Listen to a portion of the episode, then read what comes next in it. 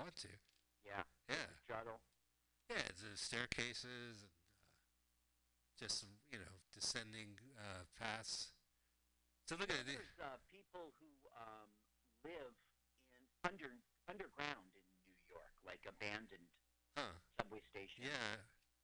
Part of the Holland Tunnel, uh, Lincoln Tunnel and Holland Tunnel, the tunnels that are abandoned. God. Yeah. Really, there's documentaries about it. It's kind of kind of weird. I heard about that. Yeah, it's it's bad. I mean, homo, being homeless sucks. And that, Yeah. That's probably was probably really just wind up there. Hey, but we're we're playing golf, Carl. We're in the club right now. We don't have to talk about stuff like that. Oh, real world issues. Yeah. Okay. He goes, "What are you doing with that food in your mouth?" And he takes it out. You're supposed to think he's gonna go. You can't play golf like that. He just takes a bite and gives it back to him. Yeah. And it looks like a cigar, no less. Oh, here we go. Roll two of golf jokes. The ball is the funniest thing. This is when he teaches them four. You don't want to go to prison. You want to keep working on your game. You're going to listen to this little. Very underrated actor, Tom Arnold. He has a very distinct yeah, voice. agree. Everybody thinks he just he just hit the lottery. You know. Well, I mean, Uh, we could talk about that. He, he had three sitcoms that he started. It wasn't just Roseanne, where he he was dating her at the time, uh, Yeah. but he had uh, Jackie Martlin's show, Tom Arnold's show, and Tom. And Jackie Martlin's show was a sitcom about a, a TV star. So, I mean, it's like a meta character, named after him character, and then a Mhm. character with the first name Tom. Like, he, he did all three sitcoms like that. What's this going on? Why is there a graphic? Uh, we're I, I don't know. Now Montage. we're, just seeing like a montage of Expert snacker. Billy, they're, they're 13. ah ha ha. He made a crunch noise when he stuck a T into the crunch bar. Dork. They're, they're all age 12. Are We just get a montage of golf jokes, and you'll see that throughout. Every time they go to play a game, later she'll get real good at the sand wedge. Oh, I see. But she's a. Uh, these are all golf jokes. You know, they write on the screen raghead. Yeah, no, I mean, this it's is so bad. racist. It's so bad. Yeah, it really pulls out. I mean, it might have been funny back then, but this movie was 1998. Come on. I am praying to Vishnu. Oh, need the helper dog. Cheater dog. Golf joke, golf joke. These are all golf jokes. We'll just see a continuing montage. Now, in 1988, uh, this uh, Tom Arnold won the Minneapolis comedy competition as an unknown, and he just said, "Well, maybe I'll just maybe I'm good." And so he went to Los Angeles just to pursue stand-up, and he got hired as a staff writer for Roseanne. That's how they Oh, that's how they met. he started to appear regularly on the show. I'm reading now Right. as Arnie Thomas. Right, so that's another meta. So he's Arnie Thomas, then he's Jackie Thomas, where he's playing like a Larry Sanders character, and then he's the Tom Arnold show, and then he's Tom.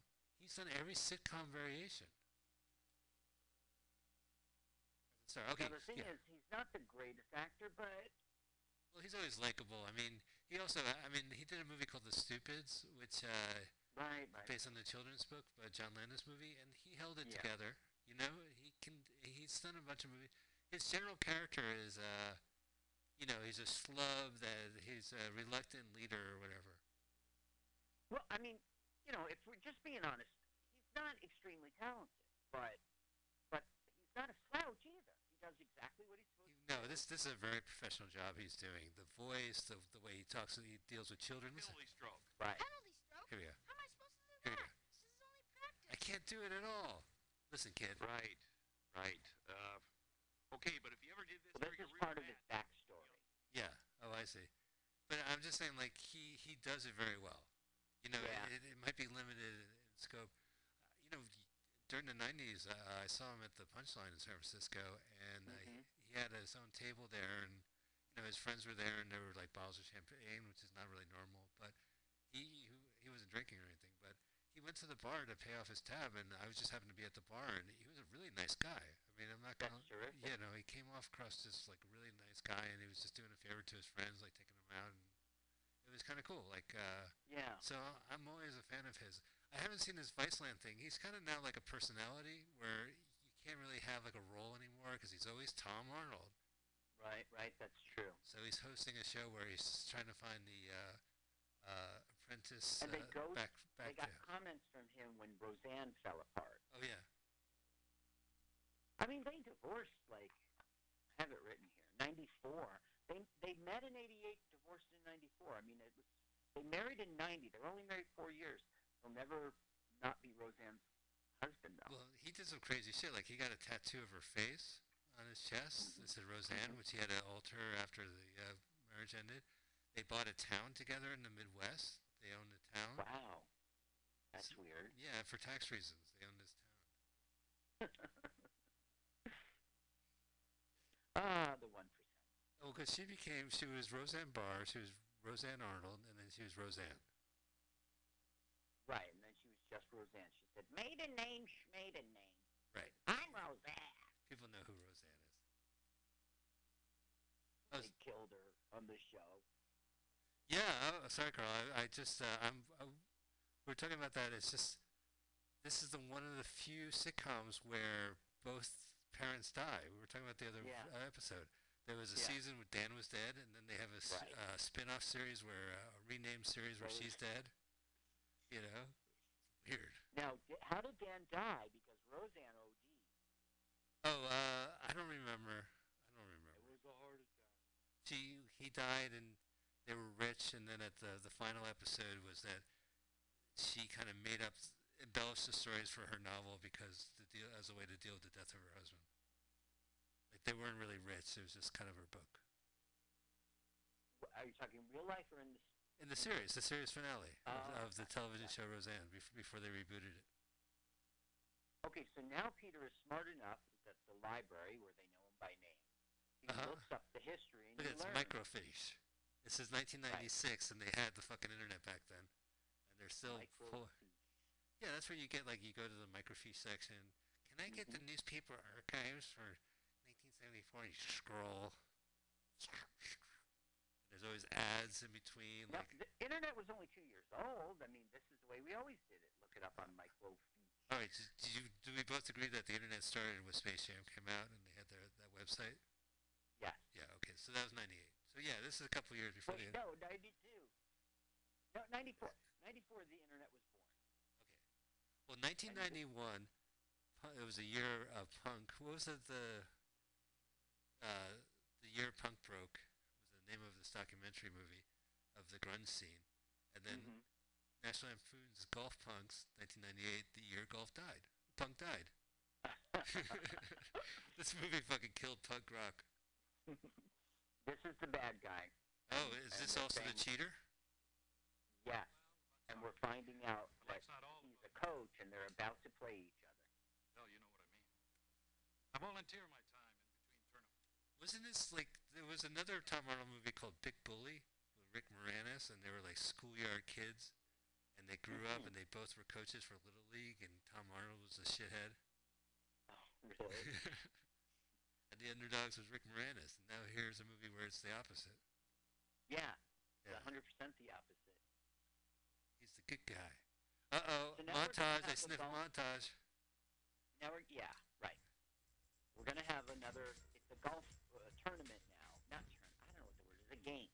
And Tourney. so since it's a real game, we're going to have a montage of golf jokes. I guess we're seeing all the right stuff right now. Look how they dressed up Raghead. Isn't that awful? Look at him. Oh, he has a colonial pith. What the fuck? I can't see right. Oh, they, they sped up. Yeah. So he's, he's in like what's essentially a dress. I mean, he would be in American clothes like he is for the rest of the film. There he is. Oh see him? yeah, yeah, pith helmet. Terrible. Well, it's funny because National Lampoon movies, later movies, like Van Wilder also had a character. Uh, was The Return of Raj was the sequel? Huh. Yeah, where it was the same kind of bullshit. Oh, so he painted an arrow, so this OCD kid knows where to, to shoot it. Well, the the the girl love interest They love made a deal. You help me with golf, and I'll help you with math. Oh, yeah, okay, and we'll fall in love on the way. That's a sinker. Golf joke. Smiley face. Oh no, not the wedge. I'm terrible at the wedge. Oh yeah, it just so happened, and there it is, quick montage. Yeah, this is definitely like this movie never played in the theater because I would fucking ask for my money back. I'd be like, "There's using television special effects to cut the scenes." Like watching sure, laughing. sure. It's 1998. That is completely acceptable. Oh, he's the young tiger. And Yeah. He just hit it straight up. right, and it fell right to, in front of him. Golf joke. Oh my god, what's with these crunch bars? Oh, I'm fat. I'm fat. That's my whole shtick. I love to eat. Yeah, well, we saw a bunch of movies where the, they have the fat guy constantly eating, but this movie takes the cake, as it were, because there's one scene where he's every scene he's eating something different. Yep. I remember watching he ate a sandwich, then he had a drink, and then he ate the chips, which is crazy order. You should eat the chips before the drink. But Absolutely. speaking of in the drink, that where's that ball go? Whoa. he had a He's using Oreos. What the fuck? And he's staring in wacky, the camera. Wacky, wacky. These these poor kids. No wonder they didn't make movies after this one. They, they needed a break after this film. Traumatized. Ooh, I just got seizure from that cut. Oh no, the same old joke. Oh, it's Harry and Bert. Look at it. They're they're grabbing balls. Is that the thing? Oh, they're wearing helmets. helmets. Wow, that's bogey, double bogey, triple bogey. Maybe stop hitting it. Now watch. Oh, The guy will hit it with this flag. Boink. Hey! Ooh, hey! Hey, Now, golf coach. making- don't start making outrageous accusations. That's a good shot. That's a good tricky Oh. shot to, to shoot. That's not CGI, is it, Carl? It's, it's actual. s- doubt it. Yeah. I'm sure they had a golf professional. Oh, like uh, watch me be wacky. I'm gonna hit the ball on the flagpole, and then it's gonna knock in the ball in the hole. No, I mean like, you know, when when they were filming, they probably had, you know, Oh yeah. Oh, like stunt golfers. I guess, or or a little golf gun. I don't think it made them do it if they would need it. Now it's like he's rubbing his, you know, wah wah wah. You guys lost. Now he's rubbing his nose in it. And this will be the And only Tom time. Arnold, They, yeah. Tom Arnold does that bully joke. Do you remember? Oh, let's see. Let's listen. You know, uh, you and the kids could see some real golf being played. Maybe pick up a few pointers. We don't need any pointers. you don't need any pointers. anyway, uh, it's nice. Just like old times, eh? Zero approval, Waterboy Cream Puff. Bully. Hey, kid, I don't like bullies in either this trip, so whatever you do to him, I'm going to do to Trip. Like, if you took his hat and threw it on the ground and stomped on it, well, then I'd have to do that to Trip, but we don't want that to happen now, do we? Just like old times, huh, buddy? Listen to this music. really I love this music. That's how you know it's a bad movie. and that's the end of that. Wah wah wah. What? Can you believe? All right. really We're teach going get there, too. We just got to work on our game. We gotta work on our golf jokes. Why do we need to putt? We can barely make it on the green. I'm with Chatterboy. This is a total joke. I mean, we're just gonna get slaughtered next time anyway. Some of us have been talking out, and we think it'd be best if we forfeit next week's game. What? What? I can't believe what I'm hearing from you guys. Come on, you just going to give up? Yeah, I mean, getting listen good to. now. Yeah. All right. Here goes the speech. Who knows the story of the three little pigs? Raise your hands. Come on, let me see. Billy, I I'm know raising my know. hand right Come now. on. It's a dumb All right, story. what's a classic I know example of why you never give up? Those Do you, little do you fuckers tell your children that the wolf eats the pig or they run to the next house? think the moral is I tell them that the wolf eats the pig. Oh, I tell them the wolf, the, the pigs run to the other house. I spare the That's pigs. the bacon. But the bacon, Michael. Oh, right. Right. There's ham. Come on. Daddy, there's a little piggy in the straw house bacon. No, but he's made bacon. Want to know why the wolf ate him? Because Because pork is the other white meat. Look, pig is really. Look, religion's got it wrong, man. Good, man. Bacon alone. Uh, Taylor ham. Taylor ham, Canadian, Canadian bacon. Uh, Canadian bacon's really good. you get ham. Very processed. You get uh, pork chops. And, um, what do you think? Where do you think it comes from? Hamburger. Think about it. Ham. Oh, look at this. So, all right, this is what I'm talking about. You just watched the the kid eat a sandwich, and I think it's Subway. I think they're promoting it. And then they're gonna cut back to the kid, and he's gonna be drink like there's the sandwich, Subway, the six the six inch foot long or whatever the fuck it's called. You know, that's why like I go into Five Subway. dollar foot long. Yeah. Hey, yes. Uh, No, can I help you? that's a different- Yeah, I'd like to get a five dollar foot long. Sure. What flavor? Huh?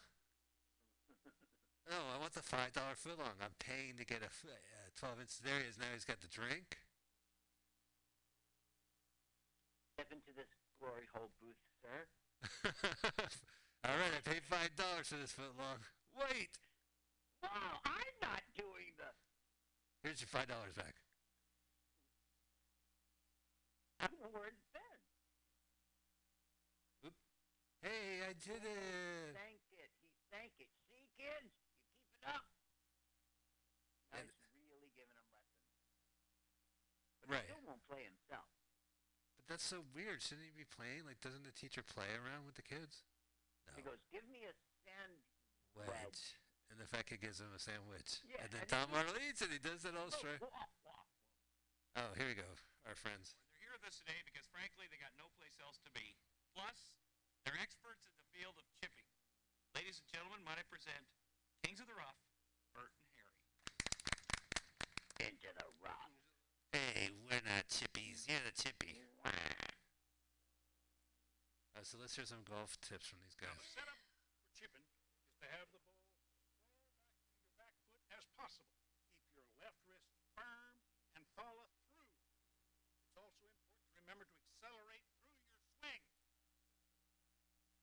Carl, let's write a National Lampoon movie.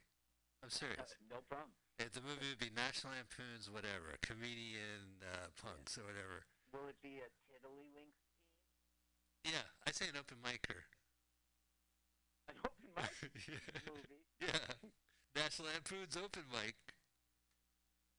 The first scene, he'll be humiliated. Boo! Get off the stage. Right, well, there'll be a montage of funnier comedians.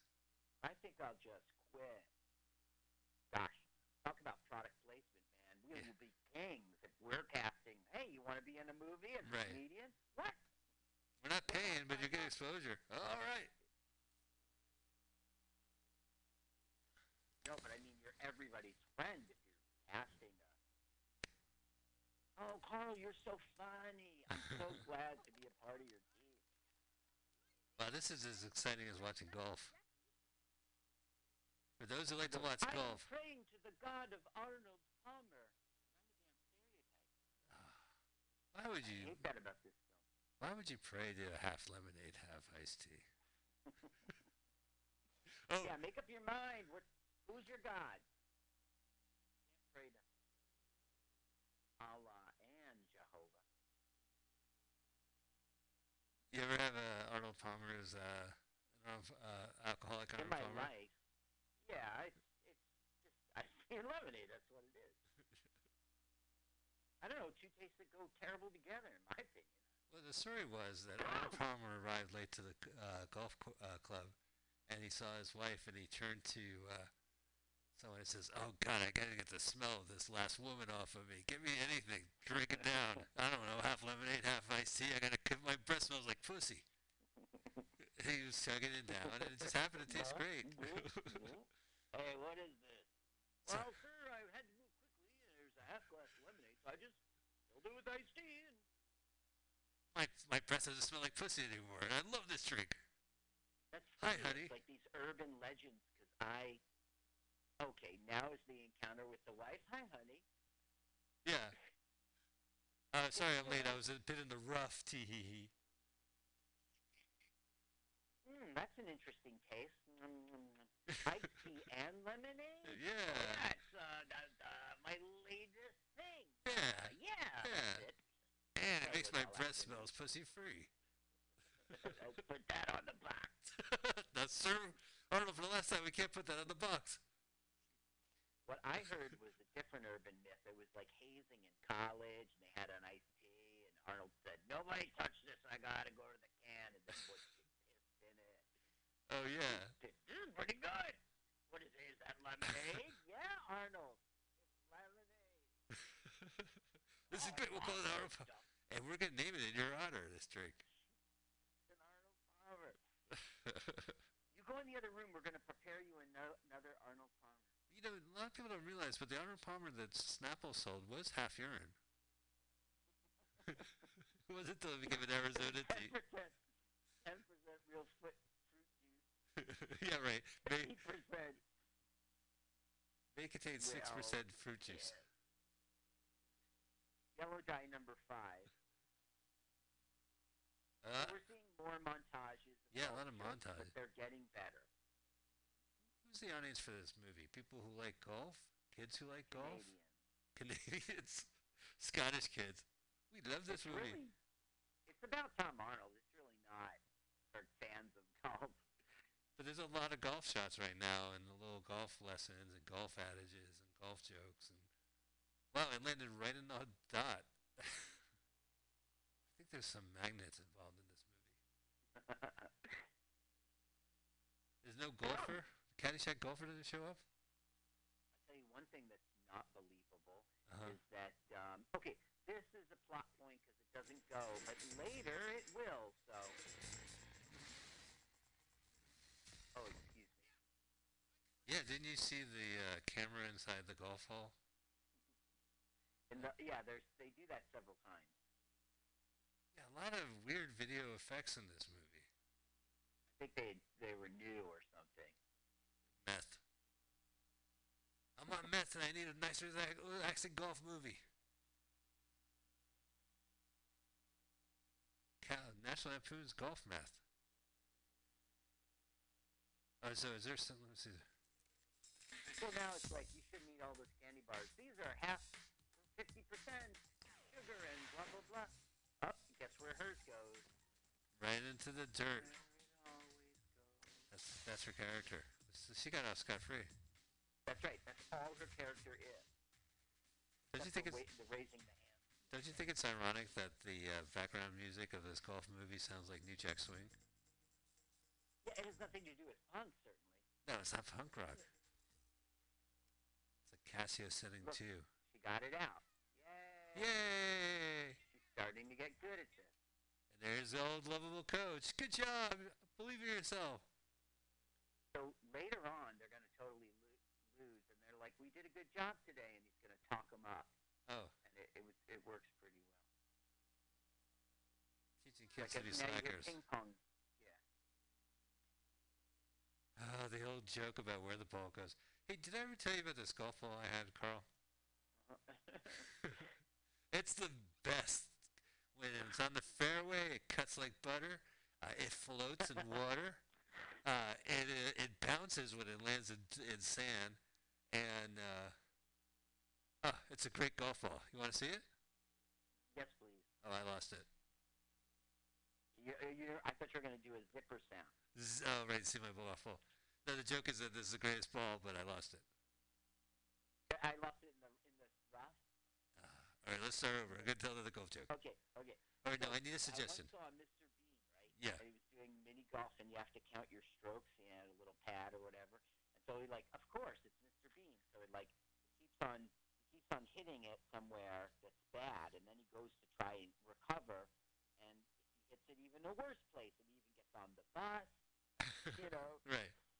And then when at the end of the thing, he wraps it up by putting in his. He was counting his strokes the whole time, and so the person he hands it into, her their eyes go gawk.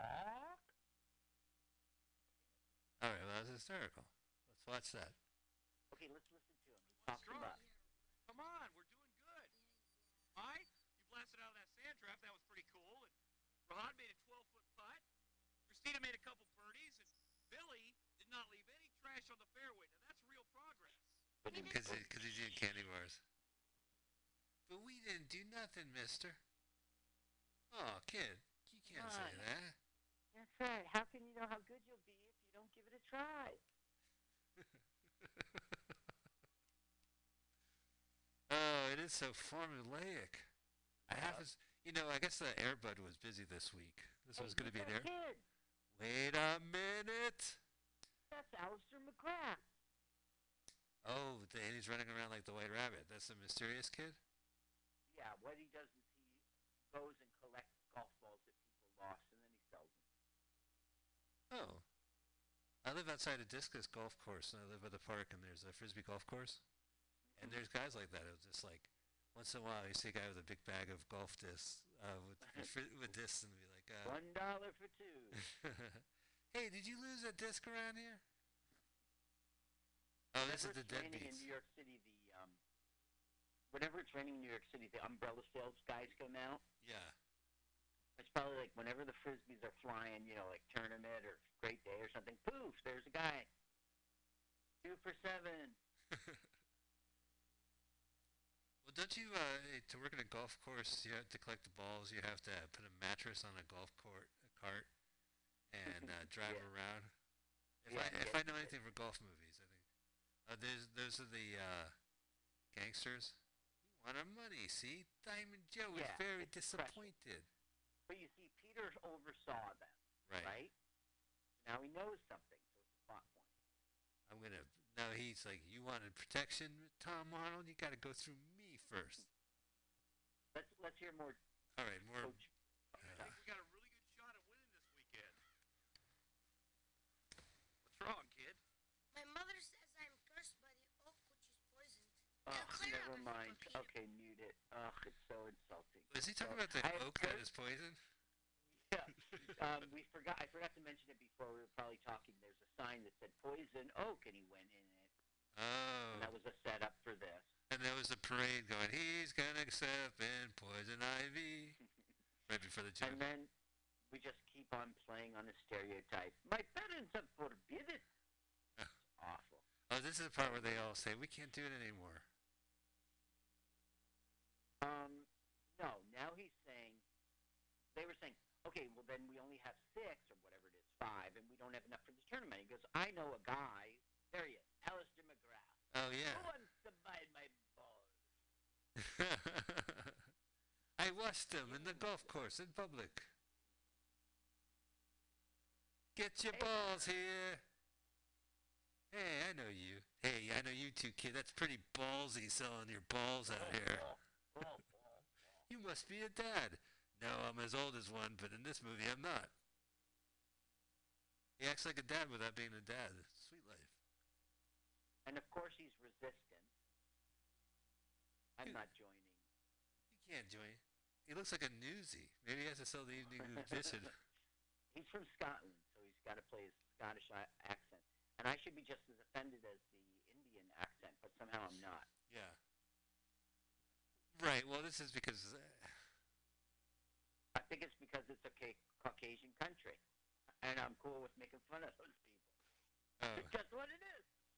well, I, I was going to say that because golf is looked up and he's from S- Scotland, he's kind of like he's better than everybody in this movie. Yeah, and that's why they want him to join, of course. And now he starts. Junior Of course. Tom Arnold relates with him on something, and that's like cars or something, and he's going to buy this one. He's like, Peter's an expert at stock tips. He'll give you it if you join us. Oh, that's a. They make a deal. So you get the ringer in. But Peter, I don't think he's interested. We're sorry we took up your time. Take it easy. Oh, wait a minute! I Wait. changed my mind. Tom Arnold is great, you know. I like Tom Arnold. Well, But you know, it does, Tom doesn't seem like you're person. interested. You met Tom in person, and he's a great guy. I didn't meet him. I, I just saw him interact, and I, I respected what he was doing. You Did I know. ever tell you how I didn't meet Deborah Harry? yes, you told me. Please don't tell me that story again. Oh, here we go. I go to a hotel in Uh-huh. Georgia, and it is Uh-huh. Carlton, Ritz Carlton, and for work. And there at the bar is um, Funny Videos guy, um, you know, Full House guy. Oh, Bob Saget. Yeah, and he was drinking at the bar with people, and he was like ready to have friends and talk, and you know what I mean? Like Right. that was my chance to meet him and everything, and I didn't do it.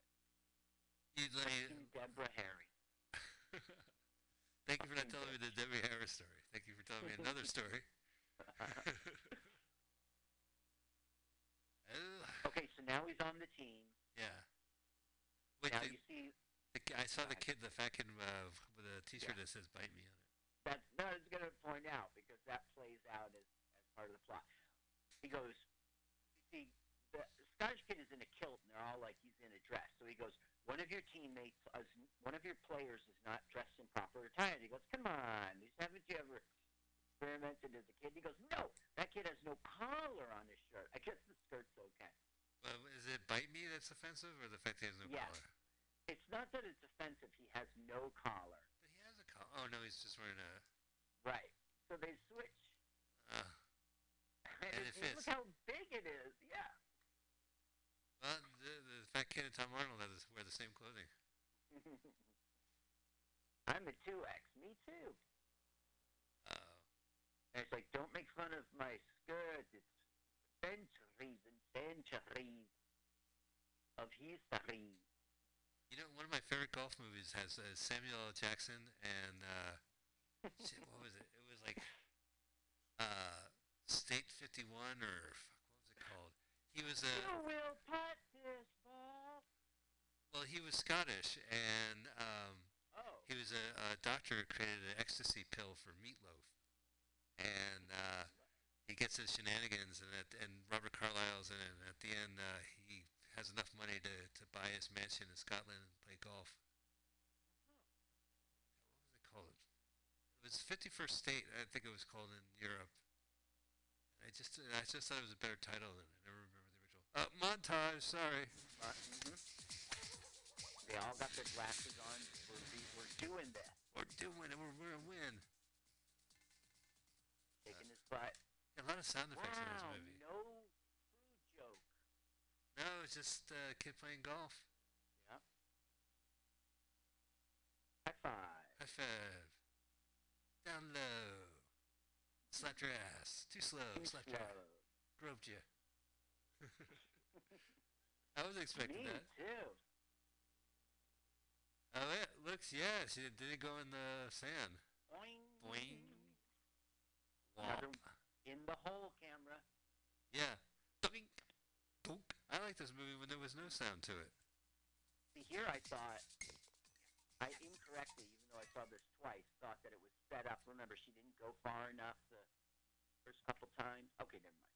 Wait, the, so the kid couldn't play golf because he wasn't wearing a collar. So he switched his shirts with Tom Arnold, and Tom Arnold's Right. allowed on the chorus because he's not playing He's golf. not a player. I don't get it. So I could show up in a T-shirt at a golf at a country club, and they'll let me in because if I don't play golf. um, you can't ring a phone if you don't have a caller.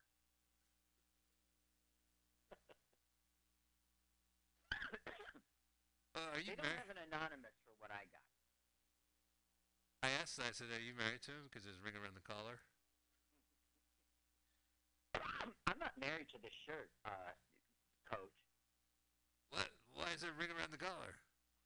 wow! But you have ring I around the collar. sprays. I tried scrubbing. uh, you know what? I'm so glad I gave my wife ring around the uh, collar because uh, whisk because she was so embarrassed about my sweaty, filthy neck. Uh-oh. Uh, voop, plug. voop. Sound That effect. We we we we. Uh, da da First journey will be underneath. da da. Slow motion like 2001. This is a feel-good scene. It's a scene that doesn't advance the plot. That means we're in the 45 page Yeah. mark. Uh huh. Right. Well, this is a family film where they where they all feel good about each other. Yay, we're a family. He's smoking a cigar. Yeah. It's a '90s thing. The cigar. Ah, now we get to eat at brand name restaurant. Here they break a movie rule Okay. because we're about to have our second feel-good scene that doesn't advance the plot. Well, this is Bad News Bears when they go to Pizza Hut. Like there's a scene Yeah. at the victory uh, lunch. And do you remember in Bad News Bears they had the food fight? Yeah. Oh yeah, I do. I just put ash in the food. He walked in with a cigar. next? This is not a brand name restaurant. No. They did no tie-in with uh, Hardee's, Carl's No, it's Jr. just a Canadian. You see the maple Oh yeah. wood. You know, it's just a Canadian place. his Canadian back bacon burger. So they're like, you never play golf. He goes, all right, I'll show you all how I hit the putter if you never ask me again. All right, and then he's gonna be great. He's gonna be like Bagger Vance. Do you think Tom Arnold works at a haberdashery during the day? Because that motherfucker wears so many different fucking hats. He's wearing your grandma. Uh, well, hasperda- hasperda- hasperdashery. That means hat. Okay, so now he's about to hit the ball, and he hasn't done it in eight million years. Right. All right. I'm ready. Oh, and he changed shirts back. Did you notice that? He's wearing a collared shirt. The kid has his baby shirt. Oh yes, yes, yes. There it goes. Bionic golf joke. Boing, boing, boing, boing, boing, boing, boing, boing. Yay! Hey, Carl, I haven't told a golf joke in eight years, but uh, I think as an example, I'll have to show you kids how to do it. Look how big his go his bite me shirt is. I that, that shirt's got stretched out by Tom Martin. It smells like a old man. So it- why is it, Why would a twelve-year-old boy want to wear a shirt worn by a forty-five-year-old guy? he looks up to him. He can still smell him on Yeah, I bet. the underarm part. Now, what happens here is they're like, you really did a great job. How come you choked at whatever? He's like, what the fuck? What'd you just say? Then we find out Oh, here's Peter thing. looked it up at that. So you did this, huh, Einstein? Well, you're a pretty smart kid, aren't you? Well, what else you got on me, huh? Did you do a credit search? Did you dig through my trash? Did you contact my ex-wife? I create the internet. Sorry, No. I, I was And- just curious. Did you call really Roseanne? didn't mean it. yeah, my ex-wife. He mentioned it. It's kind of clunky, but he made a joke about himself. Way to go! Thanks for creating Google and Google searching. Yeah. Yeah. I just wanted to find a way I could look up our coach. So I, I invented Google search. So I'm sorry. Bend your knees a little bit. okay, now That's good. after that Hey, look big awful blow up, it's the next day, Yeah. and they're at rehear- they're at practice, and we find out that Peter quit. Oh. So what? am Tom's. stereotype. I can't. I can't do it. Do you, so is Tom gonna show up to the little kid's house? Exactly. Hey there, buddy. Hey, kid. Mind if I talk to your son, Mr. and Mrs. Pop Perrin? yeah, we're just happy to be in this movie still. He's like, what about my feelings? I got my feelings. Well, Peter's traumatized. He's like, he's not traumatized. He goes, oh no, Peter's traumatized. If I know kids like I know kids, he's pretty traumatized. Look, he's wearing another hat. He changes He's his at hat. hat, Hatberdashery. Has Hasperdashery. No, say it wrong. It's funny if you Is say a haberdashery? Hat, Hatberdashery. At the haberdashery. Like if you don't have time to get to get your hat hemmed, I'd recommend the Hat off with haberdashery. hat. Hat and all that. It's the haberdashery express. Oh, hi, Tom. Hi, Frank. Listen, I'm in a dash. I'm off to the grocery. I'm meeting friends for drinks. I don't have You have a time hat to get a new back? hat. Hat and dash. Oh yeah, Chat and dashery. Kind of a sore spot for me. I know. Sorry. Oh, now he's playing baseball again. So he took his lucky club and he had it sawed down to that kid's size, which is really nice of him. Right. Eh, Yeah, I don't want it. nice, but it's too Meh. late. Well, listen, kid, I- I had to drive an hour and a half to the fucking golf place. Then Yeah. yeah, I spent two hundred dollars, and there's my lucky golf club and all. My, he was hassling me. Why are you chopping your lucky? I know you, Al. This is your lucky. Yeah. Oh, Al. His name is Al. Yeah, Al. Al. Is he wearing a wig? Is this like the last time Tom Arnold was young? No, uh, I don't know. No, that's Tom. That's his hair. That's his hair. So he's like, listen, I'm thinking. He was like, you quit golf. Well, I was thinking of trying again. If you'll come with me. So he lured him to the course. But now he really is sincerely going to try. He- He's, he's, he's like back to his old Tom Arnold self. He can really hit the ball. Huh. His Al self. Al So can you, Peter. High five. Hey, you made it over the pond. Do we have the music with us? Awesome, and he didn't even need Lucinda. Yeah, yeah, yeah. Come on. His lucky club. Oh, yeah, yeah. He's good with kids. That Tom Arnold. Wow, now they have a nice little fatherly walk. Oh, we missed a great line there. Like, you don't look like you play golf. You just look like you sit around and smoke guitars, uh, smoke cigars all day. And he goes, "That's not true. I also drink and I gamble." Fucking your wife. Your, your mom. Sorry. I felt ruined I that. wish I'd told you to turn up the sound. It's one of the funniest jokes in the snow.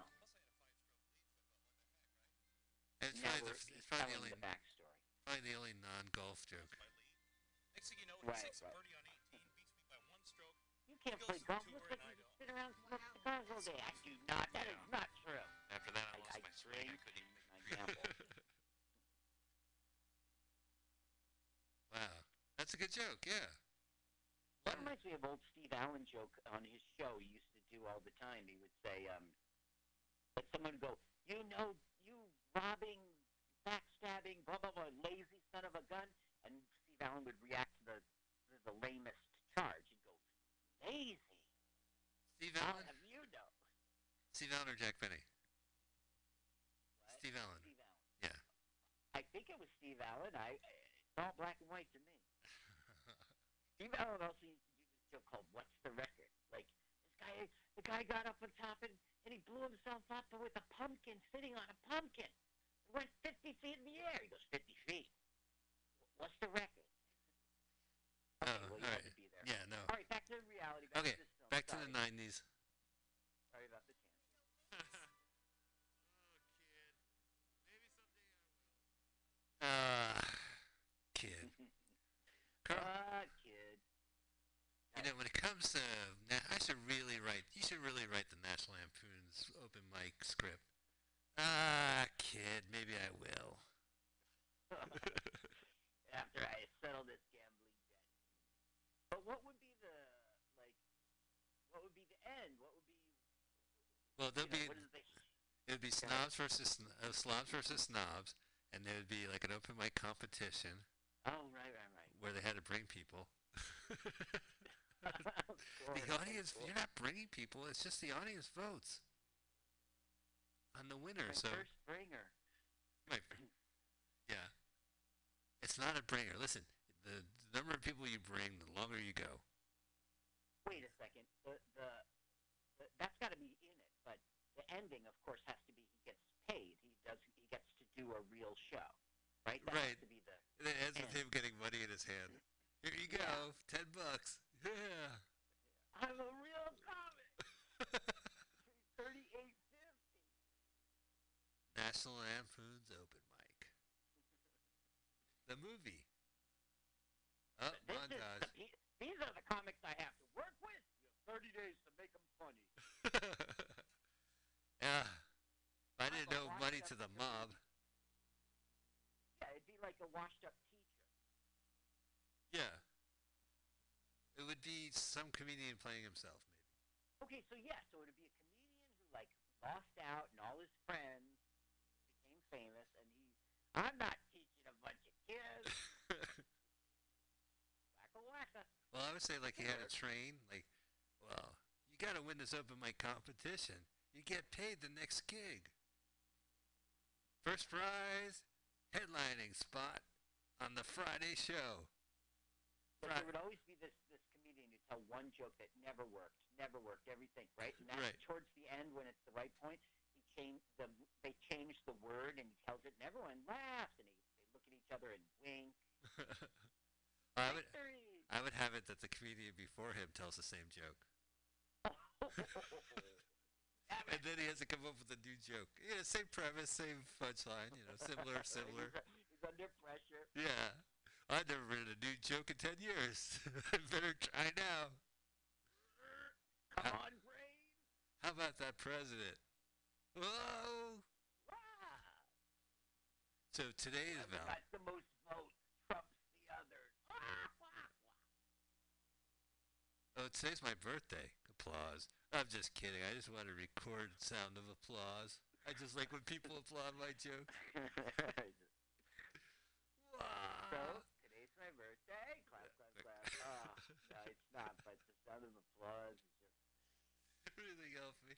So we are talking over the final sports montage of the final Yeah. championship, and as they do good, and there's no bystanders, there's no view of the other team. It's just them constantly playing golf. right. It's not the other team. That's right. That's a big point of this whole last.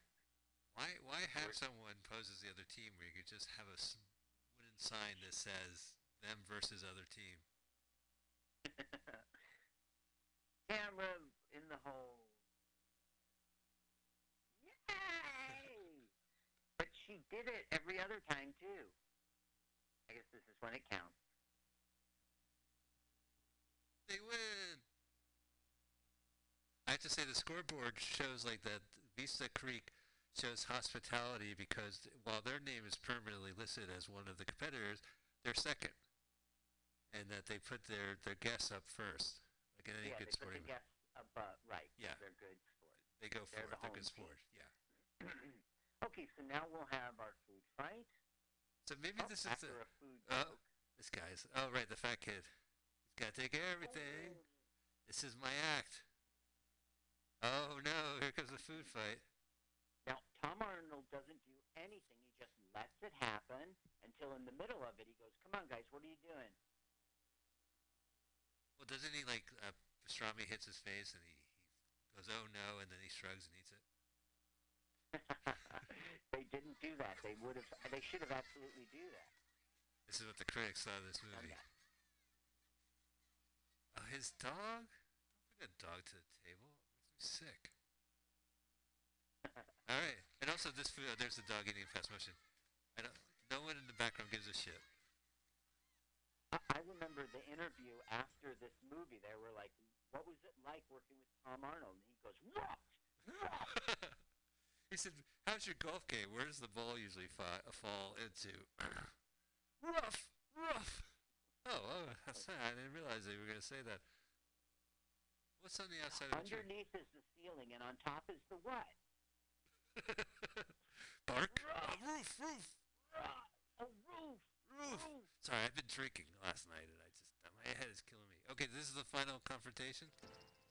Yeah, we find out that uh, Jack, whatever his name is, very happy because Peter gave him a stock tip, Oh, tripled his money. So here's he cancels all debt, uh huh. and he gives you a voucher for five hundred dollars worth of That's, gaming. is that how gangsters work? Is that how uh, is that how gambling In works? this movie, These guys are like lame sharks, not loan sharks. and like we bought you a new TV because we took your old one. Yeah, it's I analog, just the way you like it. You hook the cable up and you got yourself the MTV and whatever the kids are watching in '98. you got your MTV here with the butthead and whatever. Yeah. We have uh, VH and this new channel, VH1. Imagine if I was the Lone Sharks, I'd be like, I got your TV back. All it plays is OTV. But if you ever want to bet, Uh, yeah. and then E Oh, ESPN, let's ESPN2, collegiate games. Now we have the big match, and of course, it's you know Oh. for the championship, and it's against the bad guy. Oh, the, he shows up, the bad guy? What a coincidence. Oh, there. No, br- the, yeah, no, I know. the Cheater. Hey, Peter. Golf punks. You're, you're a straight edge golf punk, am I right, Carl? uh, I don't know what it means. Straight edge. Should I know what that is? Is that a punk term? Yeah, that's when oh, you don't they like drink. No, they don't drink and they don't do drugs. No, I'm not a straight edge punk. No. Straight edge I punk is like they go to the to they go to CBGBs during the old ages show. Don't drink. What years are we talking about here? Because I was at CBG's eight million times, Uh huh. And you drank. and there was no straight. Yeah. Did you ever drink underage at CBGBs? This at the old ages show. No, uh, you would just go there and I don't know. You could. There wasn't. There would be a cover at the door. You'd pay money, but I wasn't carded. I just walked in all the time. Huh. Tom Kroll, John Skolnick. Wow. Yeah, you, you went with a good crew. Not really. I'm, I'm the audience. Wow, that sounds like a good crew. What's going on? So the parents are excited. The, Yeah, the kid is- so more montages. Yeah, this music. Oh, that's moving that back. A new jack swing. Which is funny because they're swinging the golf court. Um, It's so 90s, those strikes, you know, the. ah, yeah. Oh, fancy scoreboard. Whoa. Whoa. See, that's what I'm saying. That's Like, nothing, laddie. if I like golf, I would probably like this movie because it's just shots of golf. Well, I guess so, but. I like I like to watch young children. Mike! What?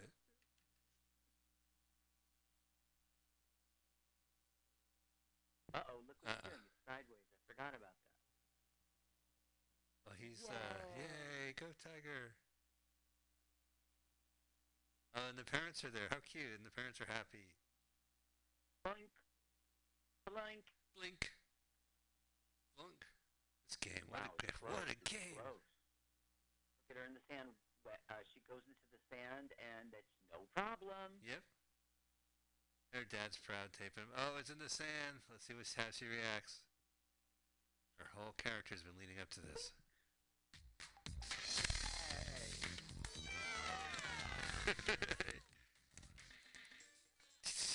We are of the most proudest. well, her parents were using the uh, video of the whole thing. I think that's some kind of. Oh yeah, here we go. Stereotype. Yeah. 16, 17. So we're gonna go to the bar, the 19th hole, very shortly. Uh, nice on. You play Nice on. Good one. ah, video game golf. I love it. That's my favorite kind of genre. okay, wait a second. What's this kid doing? Is he? He's looking all around. Whoa! Hey! Nobody saw him? he's Wait a kicking the ball. Peter saw him. Take a stroke. I did not. You did too. Take a stroke. Are you accusing me of cheating? Take a stroke What's going on here? okay? Hey, coach. Hey, this kid wants me to beat off. I said stroke, stroke. Son, we all stroke. you know, uh, in golf, Not uh, the place. yeah. After two strokes in golf, you're basically masturbating. So now we have an accusation. But just like our backstory, there's no evidence. It's his word against. Right. This is what happens when you grow up under sin. Wait a minute. Our stereotypes were videotaping the whole thing. Careful, it's a. Uh, yeah, there we go. But it's just his daughter.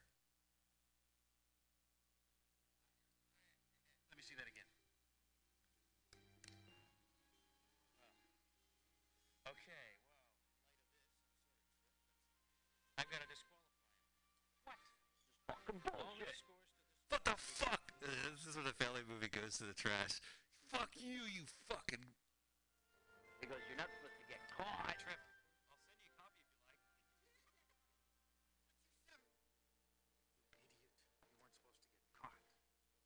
Oh, what a giveaway. This is what happens. Is like you're, a bad man and you think you're good, but then when you grow older, you that sin. You teach your children that sin. And that's when to grow on. Now they're going to If kick you guys win Peter's this, I ass. personally guarantee I'm going to cram that trophy right down your little neck. Huh? But Peter has new friends, you see. It's going to be cool. Well, he's got the gangsters, right? Is that who gonna show up? He needs a Hey. bodyguard. Hey, I'm the kid's bodyguard. Is there a What problem seems to be the problem here? I love that kid. He gave like a look up and down, like, "What's this? Who tapped You're my person? shoulder?" Did you want my attention? This guy sounds like Seth Rogen. I don't know. Not the kid. The kid's voice makes me want to kill.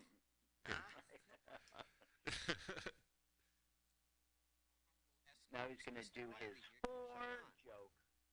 All right. Thanks, guys. Play on, Mr. Wiley. Play on.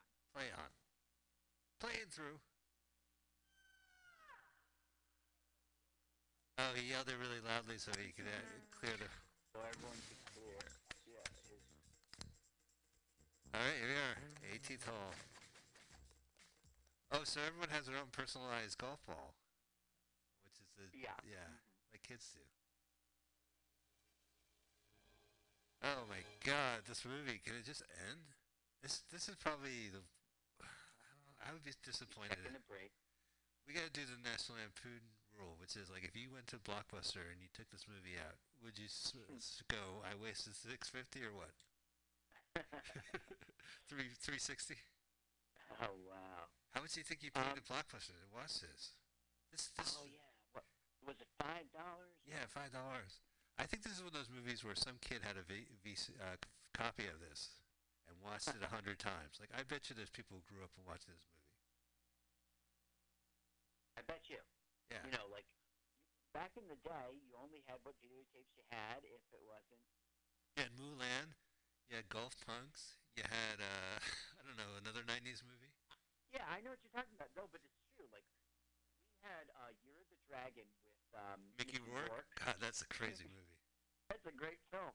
I saw that film eight million times. He's so racist in that film. It's amazing. Like he's just like he he's he's the cop for Chinatown, and he just hates everybody. He does, Yeah, and he's selfish. He's a horrible hero. yeah, it's a horrible so you were with him. Yeah, we had a copy of. uh Well, I think Ferris Bueller's Day Off for me. I've I watched that movie a million times, and I don't even think it's good. I just keep watching it. It's not funny. It's it's a good movie, but I, I don't laugh at anything. Remember when the principal asks what's the score, and it was zero zero, and he goes, "Who's winning?" right, they all turn at him. Oh, you mean the child mole- alleged child molester? Uh, yeah, Yeah, yeah. I think he had child caught him with child pornography or something. Somehow Pee Wee Herman's involved. Oh, I, well, I think that was a th- like they tried to tie Pee Wee into it. It was uh, Jeffrey Jones is the actor who, who was allegedly accused, but uh, it was some kind of like private collection that he art collection that they deemed uh, pornography, and that Paul Reubens may have purchased something or something like that. I think they just wanted to get his name in there. Oh, okay. So they aren't like I thought they were Hollywood friends. I don't think so. Although I could see a Val lot of movies Kilmer with them. was another one. Val Kilmer. Huh. Like I don't know if it's uh, ch- I don't think it's children. I just think it's like some inappropriate, inappropriate stuff that is sexual. These kids won. They're celebrating. They're happy. They're they're hugging their parents, and then in the background, the losing ki- kids are, are getting scolded. Grimacing. Yeah. Ah, such a great idea. Now that's a '90s reference, right? To those commercials. Right. In every sports event, the, the Super Bowl Right. winner says they're going to Disney- uh, Super. and they get like seven million dollars or something. They just raised the date pri- right, the ticket prices at Disneyland in Southern California. Is that right? Yeah, they raised it twenty five percent. They raised Mhm. parking and all that stuff. They're Well, trying they to. only raised it a quarter. Yeah, right, because it was a dollar parking at Disneyland. But they, they they said it's for crowd control reasons. That if they overcharge, that people not that many people will come. All right, he's back at his job. Lady, like I already Yeah, told well, you, the this thing car is- was made in Tennessee. Now that's been America He since now the gets Civil War. offered Maybe we should go make an offer he can't refuse, and he, he leaves the job. It's like the character's changed. He's going to go back on the open. Huh. What do Oh, they call it? The circuit. Yeah, the circuit. Try to go pro. PGA they keep today.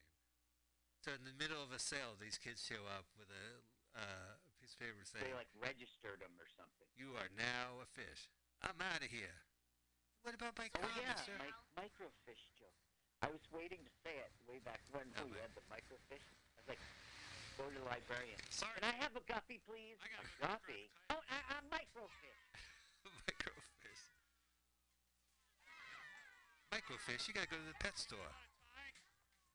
So now Look, he walks out. his job, which Yeah. isn't cool. It doesn't show good character because it was his brother's workplace, and But he's he's one of those. He's just a crazy Bill Murray type of guy. I guess yes. Oh, so now we're watching him play golf professionally. You're right. Well, this is his chance to get onto the tour for the professionals. Huh. That's not a real news reporter. That's just some guy with a weird fetish. Uh, yeah, that was now good. it's your turn, Tom. So close. Uh, nice. hit. Okay, let's see how Tom does. All right. All he's got to Uh, do is get it in, yeah. and he wins. Birdie and qualifying for the Pro Tour. Okay. Here he goes. Carl, all you need to do is tell one final golf joke. Here, get into the Peter. finals. Here's Lucinda. I had it extended. Is that authorized? The fuck's that about? You didn't have it extended. It's just candy canes taped to the. All right. It all comes down to this minute. One last golf joke, and he wins the championship. Why do golfers wear two pairs of pants? In case they They like that. ejaculated one. Quiet, please. I think that sign was for you. After they ejaculated, my parent makes you miss a whole one. Oh, Uh-huh. is it? Oh, is it gonna go in? Everybody's Uh, looking. Everyone's slow motion suspense. It's a heartbeat. The music's a heartbeat. Oh my god. Hey! Yay! Yay! What is that sound? That's my heartbeat. Oh, what is that smell? Oh no, I meant uh, yeah. Yeah. that was my fart beat. Your fart beat. I smell your fart beat. Every Turn on your fart. That's what I was trying to do. Yay! Freeze Not frame. only did they win, Tom won. Wow, that's it. No end credits. Yeah. Wow. I love it. Carl, what'd you think of National Lampoon's Golf Puns? Well, I was surprised because usually you search around for like a good copy of it on YouTube. But Right. This movie, you're like, I'm in a hurry. No, Come uh, on. I look up National Lampoon all the time and uh, uh, YouTube because I want to see if there's a new movie posted, and this one posted, and I said, this is like so vanilla. All right, oh well, it's an National Lampoon movie. We'll spend the week doing it. Uh, why don't you, Carl? Why don't you tell where people are while I set up the trailer for our next week's movie? Tell people what, please? What you Where I doing? Yeah, where people can see Oh, more of your comedy stuff. All right. Not that anybody cares. Nobody cares. I have like 50 hits on YouTube. But I will be cold punch comedy competition. It's on a Monday night. And if I win that, I get to go at Scotty's, a place I've already hosted. Big Right. deal. And then I will actually do a guest spot on a Friday night at Scotty's on the 25th or 6th. Nice. And where's Scotty's? Friday. And go to Carl That Stuff. Carl, that's What about stuff. you, Mike? Oh, uh, I think I got shit this week. I'm not doing anything. Uh, what my, about roast beef sandwiches on your show? oh, roast beef sandwich is not till Sunday, and uh, I didn't. It was Okay, my New Year's Eve show got canceled. Yeah, That good day. Yeah, there we go. Uh, Hey, wait a second. When is that San Francisco thing? oh yeah, you're absolutely right. Will be li- Is it the in March? No, it's oh yeah. Hang on a second. 30 years old. So uh, I am doing uh, San Francisco Sketch Fest, which is happening this month in January. Uh, my sketch group, The Great Difficulties, is performing on Friday, January 25th, uh, over at Piano Fight with Please Leave the Bronx. And I'll be at Speakeasy for three consecutive weekends as a judge for Jokey where people go up and do people's acts uh, based on the monitor. So I am doing shows in uh, in January. I'm part of Sketch Fest. And then here at the station, they're going to have their fourth annual comedy festival in March. March 3rd is a Sunday. We are going to do our show live with an audience and hopefully a guest comedian, Carl from the festival. And Carl will be live on the phone with us. So uh, we'll watch a movie. So it'll be a chance. And also, I didn't set it up this week because it's pouring rain in San Francisco and I didn't want to take my laptop. But next week I, I'll have the Twitch dot uh, Twitch TV channel set up, and Ah. we're gonna stream we're gonna stream the show live on Twitch. Okay, that's great. So we'll be live on MutinyRadio.fm. Our podcast drops as LWAFLMOYT later in the afternoon, or you can watch us live on Twitch next week. And uh, details to come. So Speaking of details Is to come, channel? Does Twitch do channels? Is Yeah. that how they do it? yeah. So you Then I could make the joke. Twitch one. Twitch one. Are we on? Oh, I all right. What's the I'm joke? No, go ahead. Tell me the joke. I'm sorry. My sorry. You were about to tell me a joke. Oh yes, I'm sorry. The guy's walked into a bar. He's like, I'm on a Twitch channel. He goes, Twitch one. Oh, Twitch channel? I gotcha. Yeah. Oh, that's exactly the name of it. Twitch channel. That's what I'm asking you. Twitch channel. Okay. oh my god. All right, so this movie uh, just came out in 2014, and uh, it's directed by a celebrity, Corbin Bernsen from LA Law. It is also uh, it's a faith movie, which is fine. I'm not. That's not the fun part about this movie. But the fun part about this movie, it's a movie named after an app. It's called Christian Mingle. You ready? a couple of lousy Oh, short-term wait, hang on a sec. relationships. It also has the voiceover, like from Church Bowl. Here we go. 30 years old and only a couple of lousy short-term relationships under my belt. But it wasn't for lack of trying. I dated. Guy couldn't keep eye contact with me for 10 seconds. Babe, if you're not careful, you're gonna be the last one standing. Happy New Year, Miss Kaden. Happy New Year, everybody. I think it's a guy should pick a girl out there. Maybe you're knocking on one door hoping another will open. Thank you, Oprah. Don't call me Oprah.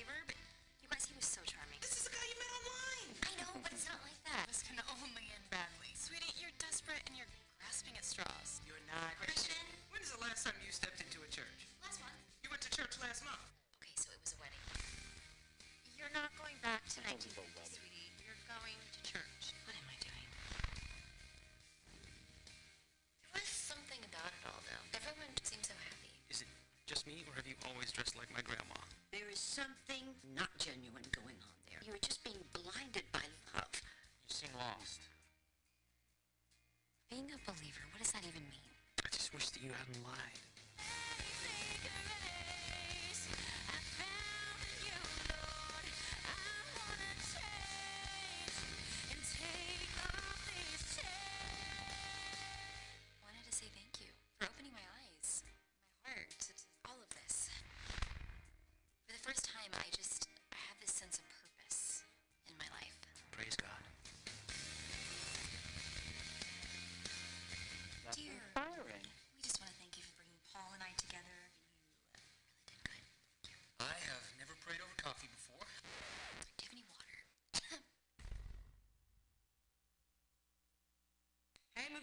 movie Valerie here with a cool Avengers movie fact. Did you know that the SHIELD research facility was actually NASA's Plum Brook Station? The I'm sorry, this is largest attached to the trailer, so I have to keep playing it. Oh my god. Hey, did you know something about the Avengers? Nobody knew that. Carl, Uh-huh. I don't know why this fucking thing is playing at movie trailers at the end. But they, someone's got to make money off of this. So that is a movie called Christian Mingle from 2014. Very nice. And it's written directed by Corbin Bernsen. He goes to church when she realizes that she's not Christian or what have you. She gets she gets all churchy. Yes, he goes down church. And there's church jokes. So it's like this week's episode, but instead of golf jokes, they're all church jokes. Well, in the end, it's a faith-based movie. I mean, she, she, you know, she becomes born again or whatever the right term is. Yeah, well, she, yeah, I guess she, she lets it back into her heart. So we'll be watching that movie. Uh, I'm looking forward to this. Uh, and thank you guys for supporting our show, as always. Uh, LWAFLMOYT. It's such a mouthful, but I just want to make sure you guys got the initials right. That's where you can find us. And uh, that will be the name of our Twitch account next week. Oh, how exciting. Uh, Carl, thank you so much for uh, putting up with this. And audience, thank you for putting up with this movie and all movies in general. We'll be back next week, and uh, thank you so much. Bye. Bye, Carl. So. He just hung up.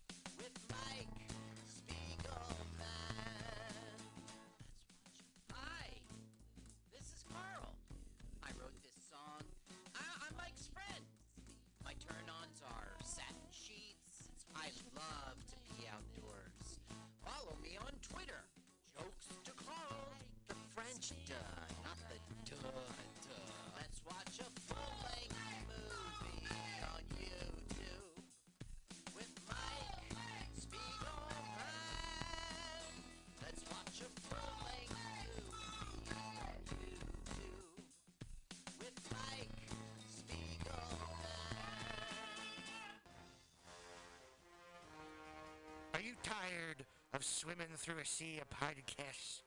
Are ye on a raft without a paddle?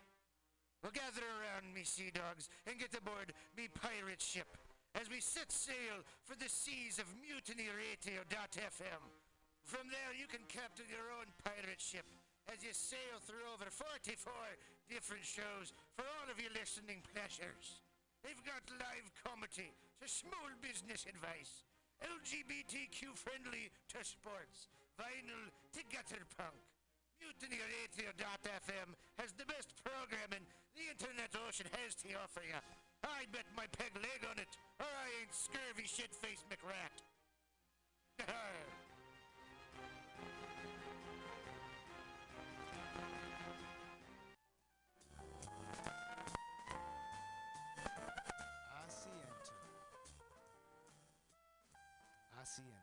At Asiento on 21st and Bryant. Meet friends for a drink, have delicious tapas, and a relaxed community atmosphere. Asiento, honestly, is a wonderful place. They have incredible bartenders, board games all over the walls, trivia on Mondays, Taco Tuesdays, First Wednesday live jazz, live DJs Thursday, parties. The food is darn good. Special happy hour prices all night long with your Mutiny Radio Comedy Festival ticket March 1st through 5th. Check out the schedule at www.asientosf.com. Come take a seat. I had a date there and it did not go well. But it wasn't the fault of the place. They're very nice. Asiento.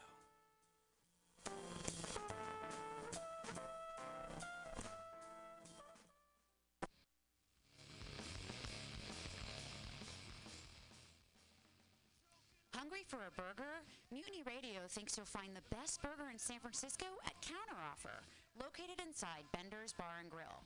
Counteroffer's menu aims to please your drunk face. Tater tots are served daily. On Tuesday nights, Counteroffer serves specials off the Taco Bell menu, only better. You can enjoy your favorite Taco Bell item without the guilt. Counteroffer uses only fresh ingredients and never store-bought shit. Special ingredients are made from scratch daily, including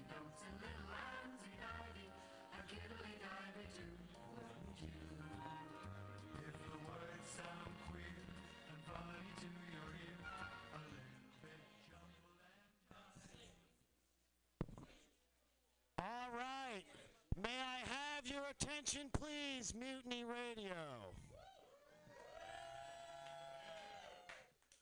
Thank you, thank you, thank you. So, uh, we're here for the millennials versus Gen X comedy fucking battle here, quite frankly. And as a Gen Xer, I gotta tell you, the millennials are going to lose. Right? You guys got no grit as it is. I just saw this thing on Facebook where they reminded me that when I was growing up, we used to eat mud and dirt as kids. And just a sign of what wimps who millennials are, you guys eat fucking Tide Pods. I mean, what could be more insulting to my entire generation? I mean, I guess I should have known you guys would just be a disappointment right from the get go. I mean, your whole generation is like deathly allergic to peanut butter and bread, for Christ's sake. I mean, when the Armageddon comes, I'm just going to make a couple sandwiches and fight off your whole generation to rebuild society in my image. Thank you, thank you, thank you. I mean, you guys are so goddamn delusional with everything anyway, with your stupid diets, man. Your fucking paleo diet, man. Paleo, I'm paleo. How come I'm not losing weight? I'm paleo. Because you're not fucking paleo, that's why. You know what is paleo? Shivering. Shivering is paleo. It works your core, gets them hard to reach muscles. It's just another thing on the delusional fucking scale that you guys are inhabiting so well. Your fucking stupid CrossFit workout, big for nothing bullshit. Man, we had this thing when I was growing up that took the place of CrossFit that kept us in shape. They were called chores. We had chores. We stayed fit. I mean, CrossFit, it's just so white, right? I mean, the only reason to do CrossFit is to just do more CrossFit. That's cocaine. Cocaine went to rehab and came out as a fitness routine, and that's how we have CrossFit. CrossFit, speaking of delusions, did a movie about themselves. They call themselves the fittest people on earth. Exactly. How do you call yourself the best at anything if you're not competing against any black or brown people? Riddle me this. I mean, it's more like burning CrossFit. Am I right?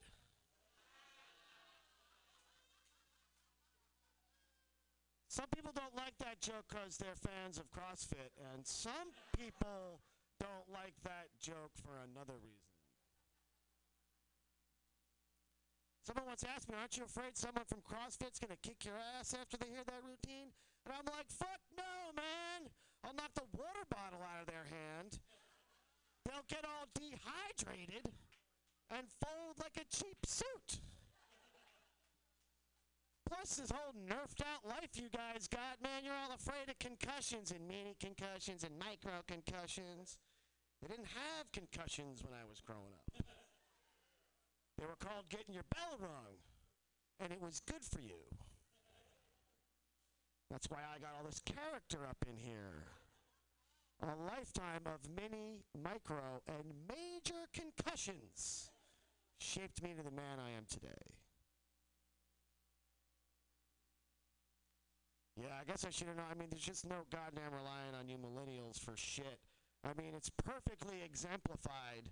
I don't know if you guys are familiar with the current Nazi party around here, but uh, your generation's Nazis are also total wimps. I mean, they were afraid to march on San Francisco. I guess they were. Are you tired of swimming through a sea of podcasts? Are ye on a raft without a paddle? Well, gather around me, sea dogs, and get aboard me pirate ship as we set sail for the seas of mutinyradio.fm.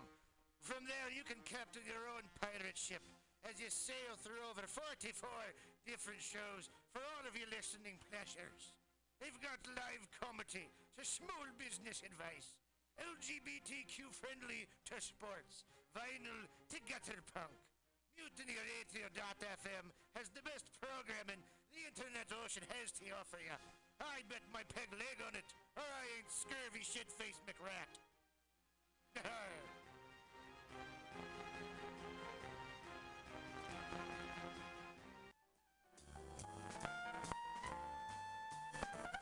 Asiento.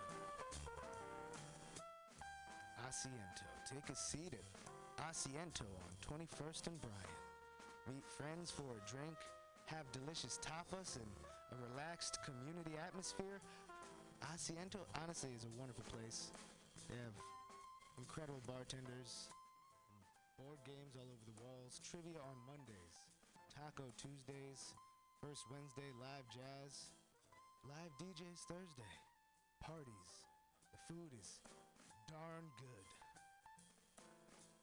Special happy hour prices all night long with your Mutiny Radio Comedy Festival ticket March 1st through 5th.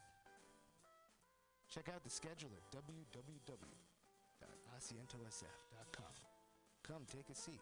I had a date there and it did not go well. But it wasn't the fault of the place. They're very nice.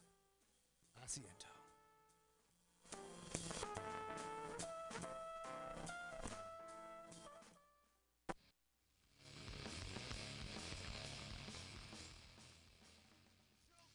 For a burger? Mutiny Radio thinks you'll find the best burger in San Francisco at Counteroffer, located inside Bender's Bar and Grill. Counteroffer's menu aims to please your drunk face. Tater tots are served daily. On Tuesday nights, Counteroffer serves specials off the Taco Bell menu, only better. You can enjoy your favorite Taco Bell item without the guilt.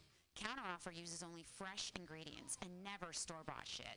Special ingredients are made from scratch daily, including beans, ketchup, mustard, habanero sauce, and ranch dressing. Counteroffer even serves vegan mac and cheese.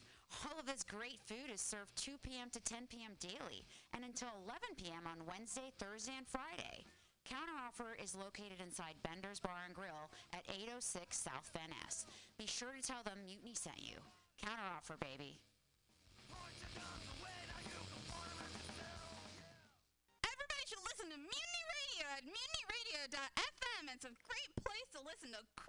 Things.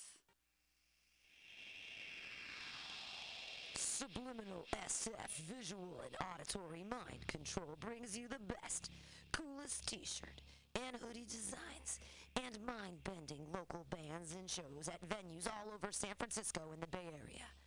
Subliminal SF is here to destroy your sense of normalcy and plant ideas in your skull to make you cooler and a more awesome person.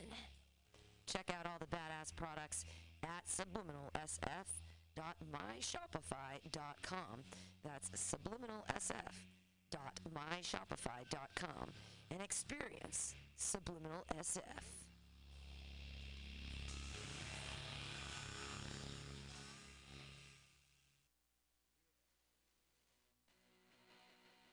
Welcome, Bender's Bar and Grill, located at 806 South Van Ness in the Mission District of San Francisco.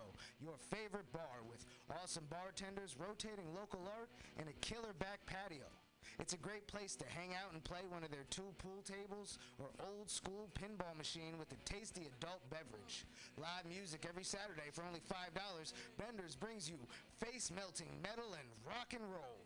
The last Friday of the month, punk rock and schlock delivers super fun karaoke with Aileen. Come on, what's not to like? They even have counteroffer inside, frying up the tots with sexy hot burgers for your face. Open every day at 2 p.m. Their happy hour goes till 7 p.m. Bender's is proud to be a sponsor of the Mutiny Radio Comedy Festival because they're an awesome community asset to the dirtbags who keep art alive in the mission. Bender's Bar and Grill.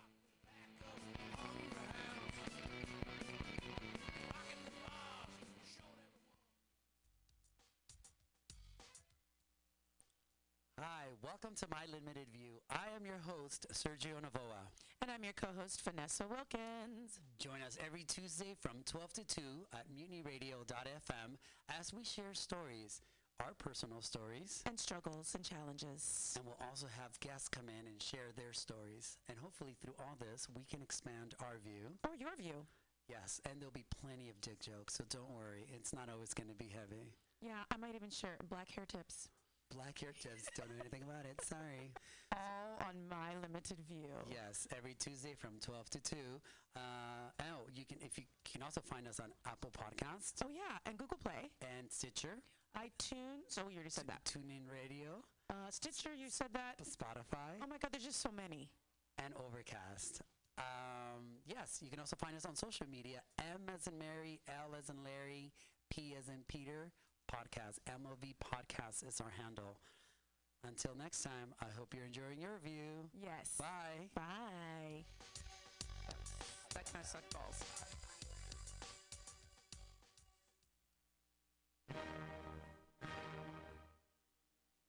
Good evening there, my friends here at MutinyRadio.fm. Chester Cashcock here, and giving you my love and regard as well as movies over there.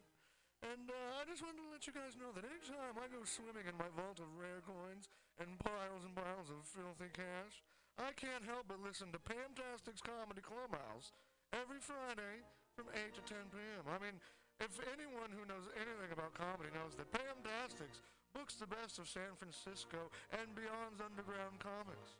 It's a great showcase, and they have a fun time at Pamtastics deep in the Mission District where you can laugh off your tushy for mere five dollars every Friday to 10 p.m. And I laugh because five dollars, I mean, that's what I use to wipe my tushy with.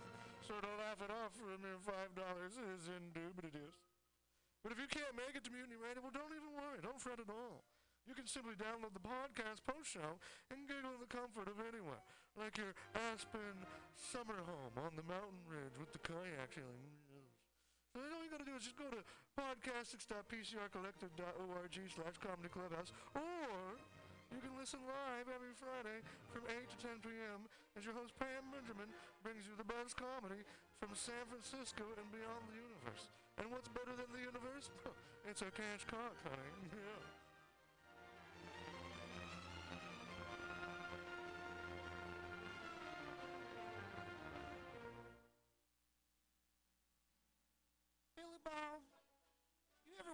Funny? Well, my dogs think I'm funny, Daryl. Well, I mean, you ever want to be like in front of an audience, like other than like squirrels, dogs, and dead peasants? Oh, shit. From time to time, I've given it a thought or two. You know, if you go to joke workshop, there's more than two peoples paying attention to your jokes, and they ain't even gonna be jerks about it. Daryl, are you serious? I can get people to listen to my jokes? And they'll even say nice things to you before they tell you how to get improvements. No way. What is this dag nabbit thing called? It's Joke Workshop. Joke Workshop? Yep, every Monday, 6 to 8 p.m. on the Mutant Radius. So you're saying I could tell my jokes every Monday from 6 to 8? That's what I. Mean, if anyone who knows anything about comedy knows that Pamtastics books the best of San Francisco.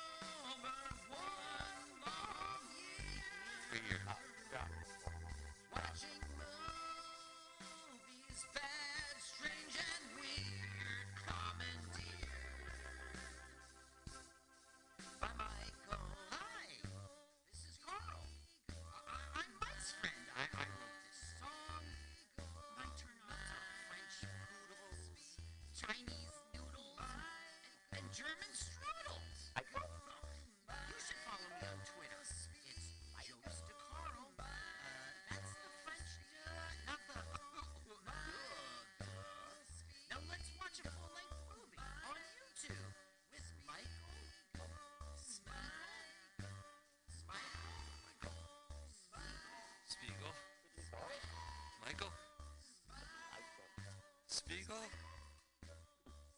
like in Lord of the Rings. It is like Lord of the Rings. Welcome to Let's Watch a Full-Length Movie on YouTube with Mike Spiegelman and Carl. That theme song was courtesy of Carl. The other stuff playing over the beginning of the theme song was courtesy of me. we still can't figure out this part. We are professionals, ladies and gentlemen. We are professionals. Carl, show your cards to the gentlemen, ladies. Professional mic card. Oh, you know what? I'm losing you again. Okay, how about now? All right, yeah, better.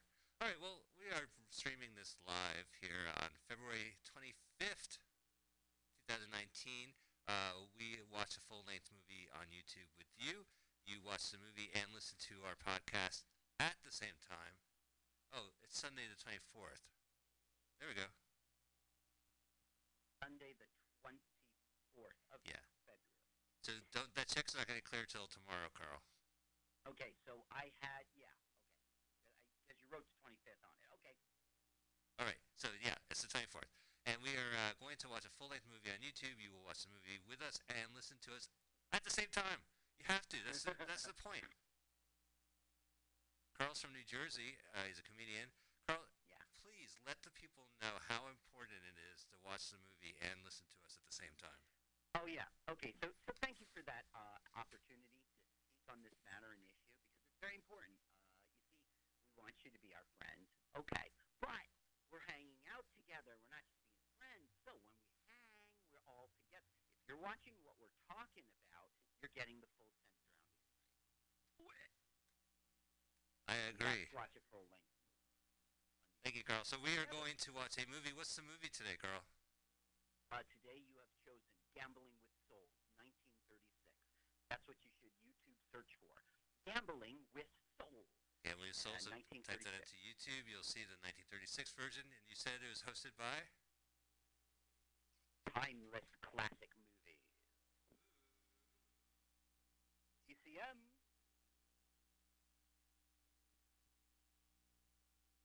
All right, Carl, for that. It's like, uh, all right, we are prepared on our end to watch the movie. Uh, and we have to. Uh, what we'll do is we'll have a countdown. How about that? Nice idea. Okay. Okay. Okay, I lost you. All right, ladies and gentlemen, let's get ready to brumba. Carl's classic joke that I just stole from him. Uh, we have the Countdown King himself, host of the podcast, The Edge of Insanity, which you can find on your iTunes or you can listen to it live on MutinyRadio.fm two hours before our show. Hi, Paul. What's happening, guys, good to see you or good to hear you. All right, so Paul is front of the uh, YouTube. We have clicked the link and we hit pause, and it's paused at zero zero zero. When Paul lets you know, go ahead and press play, and we'll watch the movie together. All right, guys, if you've listened to this before, and I know you have, you know the drill. That's right. Put your finger over that triangle, and in three, two, one, go. Gambling with souls. It's a J.D. Ray. Oh, it's directed by J.D.K. as well. No, produced. No, he's the producer. El- Elmer Clifton. Oh, Elmer. Elmer. That's exactly right. Back then, it was a pretty quick name. Oh yeah, sure. Elmy. El- Elmster. The Elmster. Elmlet you? Uh, well, I'll be later. Now, this uh, producer, um, he's, he was president of Continental Pictures. I mean, he's just a producer of low-budget exploitation films in the 30s and 40s. You know the drill, Mike. You can show some messed up stuff in the end if you say, this is bad, don't do it. You shouldn't do Right. this. It's bad. Well, that's that's the rule. That's why I love these movies because they do they do pay for their crimes, and we do get to watch their crimes too. Yep, we get to watch the crimes. Look, what's happening right now? They got a runaway case. Oh, they're raiding a joint. That's right. They're raiding a joint. So this is a illegal gambling uh, den, I would imagine, hence the movie. Right. But people wear tuxedos. Like, can you imagine being the tuxedo rental guy, and they'll be like, "I would like to rent a tuxedo," being the year 1936. I'll be like, "Oh, are you going to the opera? Are you going to an illegal gambling Yes. den?" Right. I'm going to an illegal gambling den. Now, it's gambling, but it's also prostitution. That's a big, big part of it. Oh, well, here's the, gambling and prostitution, uh, suite. Look at this guy. He's look. spent. Check this guy out. Yeah, he's going to hide under the bed. We're also going to see the mic, the boom mic. Well, he, he paid good money to be under that bed. Dummy hid his big fat stomach underneath that bed. Do you think he's going Oh, Carl, I'll be the same way, man. I mean, no way. oh, that officer picked that up. Yeah. Get your fat ass out of there. See the boom mic shadow to the left on the door? Yeah. Oh, you found me. Close me. You know, uh, I hope the guy came again after that. The cops come, you're like, yeah. All right, so I That's get uh, Molly Murdoch. That's Molly Murdoch. She's gonna Molly play a big Murdoch. Part in this film. Yeah. the man without and fear. She's getting arrested. Oh, that's and Matt. guy's I'm thinking of. Matt Murdock, uh, Daredevil. All right, see everyone in the tuxedos. See, come with me. He's gotta act. Well, they all have tuxedos. I mean, all you had to do is go to the And tux hats. rental store. The cops and hats, right? And hatchets. Well, see, Mike, you keep saying the tuxedo rental store. That's our world today.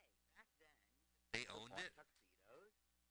Crazy. Hey, Carl, keep talking. I gotta, sh- I gotta switch microphone, uh, headphones. Okay. Yeah, this is really important, audience. Uh, in today's world, we have tuxedo rental shops because no one's going to own one.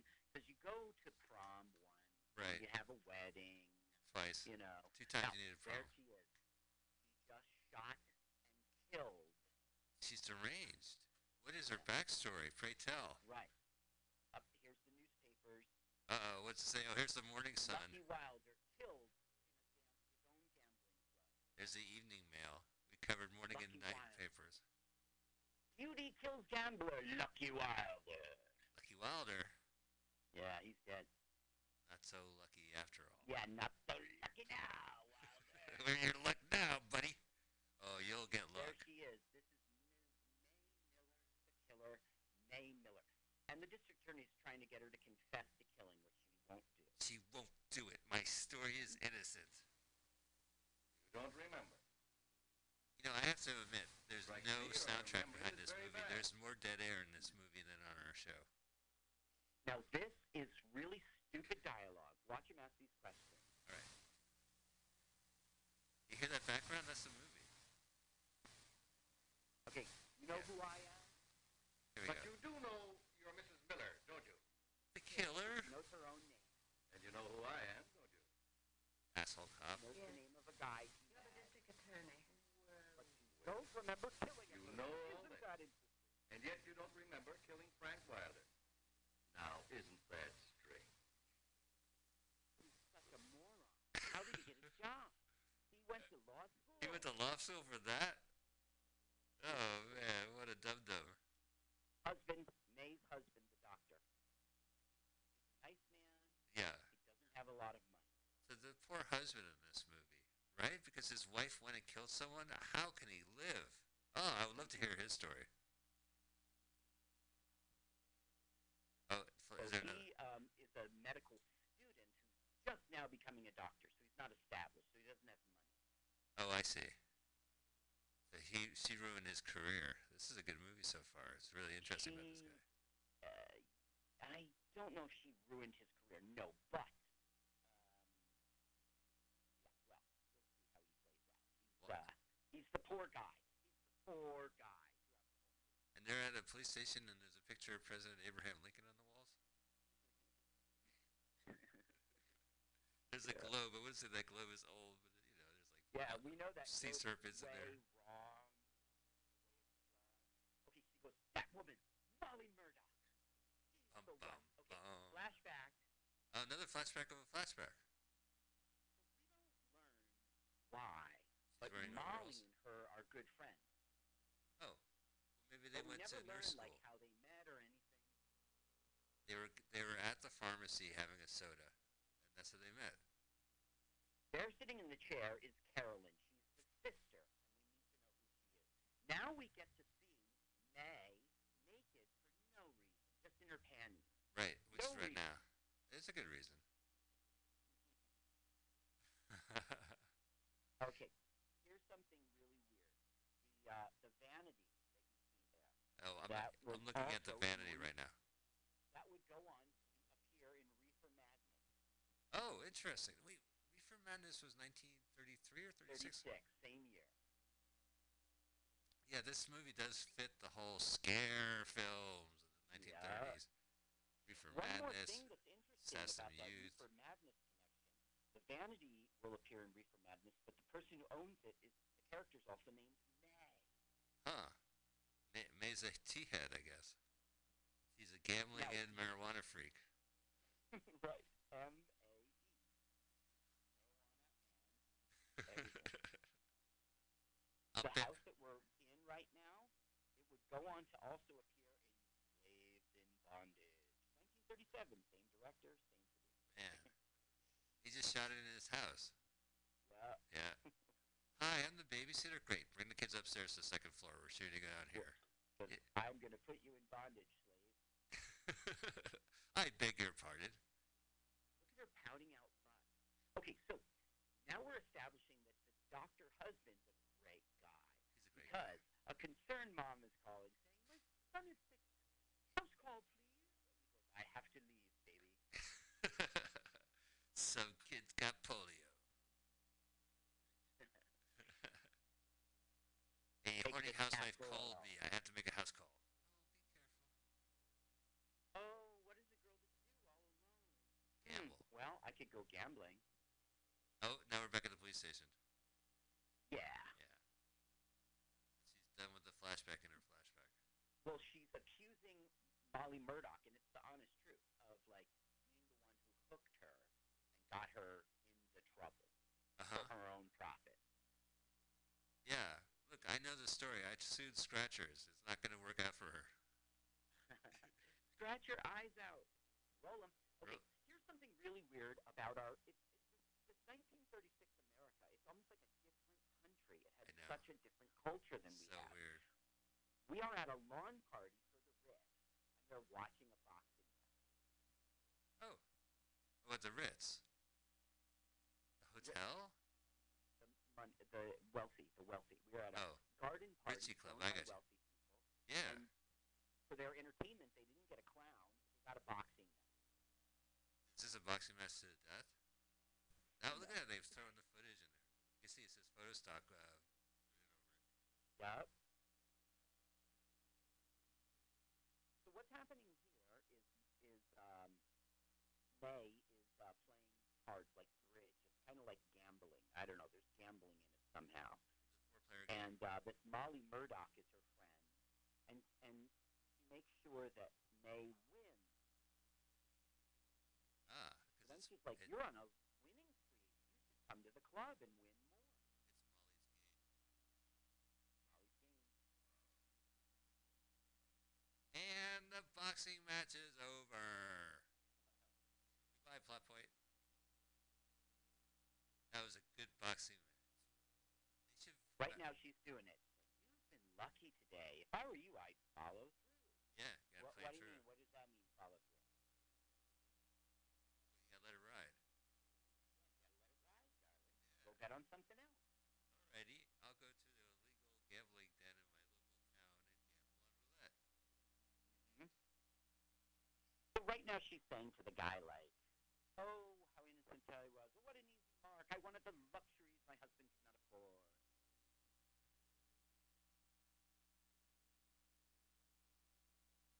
You're struggling so hard. Oh, she just wanted the cash. Right. The high life. Now this director worked with D.W. Griffith. Griffith. Oh. Yeah, they, were both in the clan. Well, yes, he actually. Uh, this Elmer Clifton, the director, was an actor at the time. He appeared in Birth of a Nation Uh huh. and another D.W. Griffith that's not oh, Intolerance. Oh, Intolerance. Which I, you know, I, I s- isn't that like nine hours? Nine-hour movie, I, think. don't know. I never saw it. Of course, I saw Birth of a Nation, but Where, where did you see Birth of a Nation? Was it school? no, it was um, Netflix. Not streaming. I got it, you know, in the mail. Oh, I got you. Yeah, you know, uh, I was watching a uh, Kino Cinema has a five DVD collection of early African American films, and Mhm. it, the earliest is like 1915, and it's some great, it's, it's great stuff. And there was one director, Oscar Micheaux, with the X at the end, French name. Yeah. He made a film uh, in response in 1920 to Birth of a Nation, and uh, it was good. It was like Oh, look at the butts. Look at the butts. Sorry, I was talking about. Let's get to the butts. Uh, TNA. we're gonna see the shadow of more camera equipment. They have like a them on a track. You can see the the shadow of the cameraman's hand as he tried to reach for these butts. What a different culture it was, you know. Yeah. They'd have a nightclub with the floor show. So you would get a tuxedo. You would own a tuxedo to go and watch some uh, can can. Well, everyone owned a hat. Everyone owned a suit jacket. You didn't. That's what you wore, suit jacket. Uh, excuse me, Taylor. I would like to alter my tuxedo. I am uh, going to the opera. Oh, all right. So let me remove your hooch ja- uh, pocket, your money band pocket. See, today when you go to the tailor, they do custom work and stuff. But back then, like there's a tailor on this block, there's a tailor on that block. Right. You pop in for what's equivalent to our 50 cents. You'd have a button stitched on. Like it was a different time. Everyone would go out somewhere, even if that meant the baseball park, like somewhere. If you were going out shopping at Macy's, you would get on your jacket. Right, but you would. But I'm, I'm talking about moments you needed a tuxedo in the 1930s. Gambling. Yeah. Uh, speakeasies, I guess. Well, prohibition's over, but okay. uh, World War One uh, meetings. Oh, that was the 19. Yeah, you're. Oh, 36. oh yeah. Oh, You know, actually, I, I have to mention. I know that today is on the 24th of uh, February. Are the Oscars today? And one of the films that got nominated live documentary called uh, live at the uh, Madison Square Garden. It was like live at Night at the Garden, and it's a Uh-huh. seven-minute film, and it's available online. I believe nightatthegarden.com, and Okay. it's about a American Nazi rally that was held in Madison Square Garden. It was filmed. Wow, that's fascinating. And it's just the footage of it. It's it's and they Night have a at the. Garden. Thank you. Where a- can I find that? I believe it's they have the domain name. We'll, we'll I'll type it up at the end of this movie. Uh, but I believe it's the night nightatthegarden.com. I'll, I'll I'll look at it right now. Uh, and they have the full seven minute of the movie, which is one of the shortest uh, documentaries to be nominated for the Oscars since the 30s, I think. But yeah, it's uh had they have apparently there's a It's a vine. It's a what? No, no, it's a. It's a uh, vine. It's a it's a vine, right? It's a seven second But, yeah, documentary. but I mean, in documentaries, like it's multiplied. It's seven minutes. I'm typing this. So what's going on here is we're just establishing that Lucky is here. The and gangster? Like, me money. Also, Hey, we're here- here we go. that Molly is in cahoots with them. So I just want to follow up. If you go to a night at thegarden.com, you will see a Vine posting, I believe it's Vine, of the entire seven minute film, which is nominated for Best Dir- Documentary Short Subject. for today's Oscars. And if you want to see other like free full length movies when it comes to the Oscars, sometimes you can find a generous site that hosts the animation shorts, especially after the Oscars are over. And so you could, you know, maybe you could find some of the other shorts, stuff that you that just might post for free, you know, from last year on online. So keep your eyes peeled if you give a shit. You know where I found some really good shorts? Um, at, at Goodwill. They were three bucks. Oh, that's nice. Slightly used. Slightly used, but nobody was gonna check me out. You know. Regulars, I'll say. Irregulars. You should see the shape of my balls. So Yeah. here we have um, the first time that she's duped. They're going to now pretend to make her win. He's like, oh, I am the owner of it. He winks at the guy. Why don't you bet on the double zeros? Double zeros? What's that? Oh, they rigged it. Right, and she's going to like be up five thousand dollars. Oh. But you see, they are going to get her down, so she owes and in deep water, so husband can't know, and then she's going to work for them. Oh, really? Like paint houses? Yeah, like uh, Ooh, hang on, hang on, shut up. Just gotta get everybody out of regard. For holy fuck. no, no, well, it's 1936. It isn't 1890. No, I'm sorry, Carl. She lifted her dress up. She had a silk stocking on, and when she proceeded to put her hand down with money, this stuff's on video now in the 21st century. Early modern Millie. Oh, I love thoroughly modern Billy. You know what I like about her? Is her consistency. She's thoroughly modern. That's right. Oh, the things, the things they do today is so racy. Have you ever heard of her counterpart? Totally old school Millicent.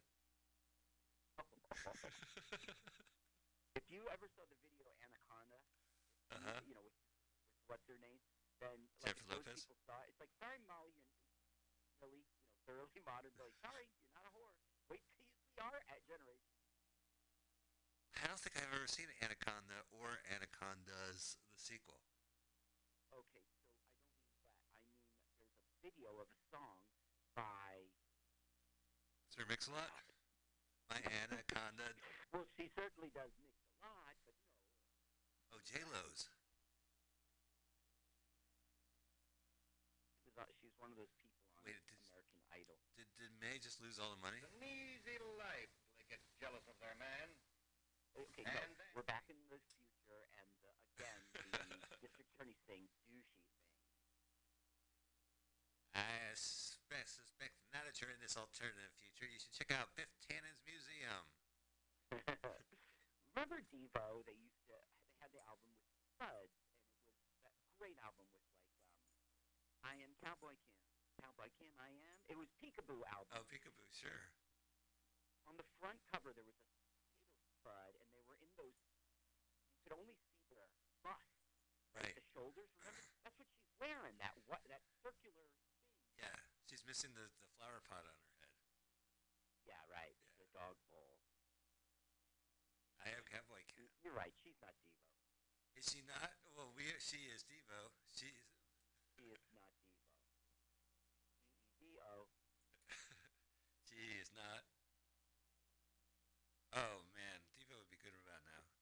Devo. So pretend we're a corporation. Can you do a uh, corporate gig for us? Okay. M- Mike Mothersborough or something. Mark He like, yeah, he does Rugrats. And Oh yeah. he's a sound guy now. I think he could take a ribbing from us. I'm sure he could go home to his vault of coins and not worry about us. Da-na-na-na. You hear of Devo 2.0? It was like a Disney uh, Records release of kids singing Devo songs where they changed the words. Oh. They changed the words even. Yeah, it's a beautiful world and it's for me. For me. For me. It's a beautiful world. And for me. Nice to be alive. I think the other one. You know, Carl, I remember hanging out listening to Devo with you at Gerald Place in New Jersey, and uh, we were li- you were reenacting the song about there was a poem from ancient Rome. Right, right, right. That was um, choice. Yeah. you were reenacting the. the poem no- was about a dog who found his bone, and he licked the one, he licked the other, and then he went crazy because he couldn't decide which bone he wanted, so he went insane Right. and dropped dead. And they dropped it. Yeah, you Okay, reenacted it. what Molly's doing, I'm sorry to interrupt, it's just Yeah. such a plot point. Molly is now calling up all our whores, saying, you're on call. On call. Yeah, and it was um like this is 13 checking in. 13, you have an appointment at 10:30. So now we see that Molly's really a. She's like pretending to be this lady's friend and hooking her into gambling so she can get herself another whore. Oh, Molly's game. Yup. Oh, Now. Excuse me. they, they've invited May to a boxing match, and they have rigged it so that the owner of the club, Lucky, who she'd go on to kill, just happens to be sitting in the next seat. Oh, what a coincidence! We're bumping into each other. Look at you. And it's a it's a wrestling match. It's not boxing. This is classier. Hey, yeah, that's right. This is much classy. Oh my good, th- that's mankind. Oh, that was amazing. Yeah. Oh yeah. That is some. That's not even 1950s boxing. Oh, what the hell? Lucky Clearly, me. we're watching stock footage, right? As you know. Yeah. But what's funny is this film became stock footage. Oh. Uh, let's see here. This was uh, in a movie.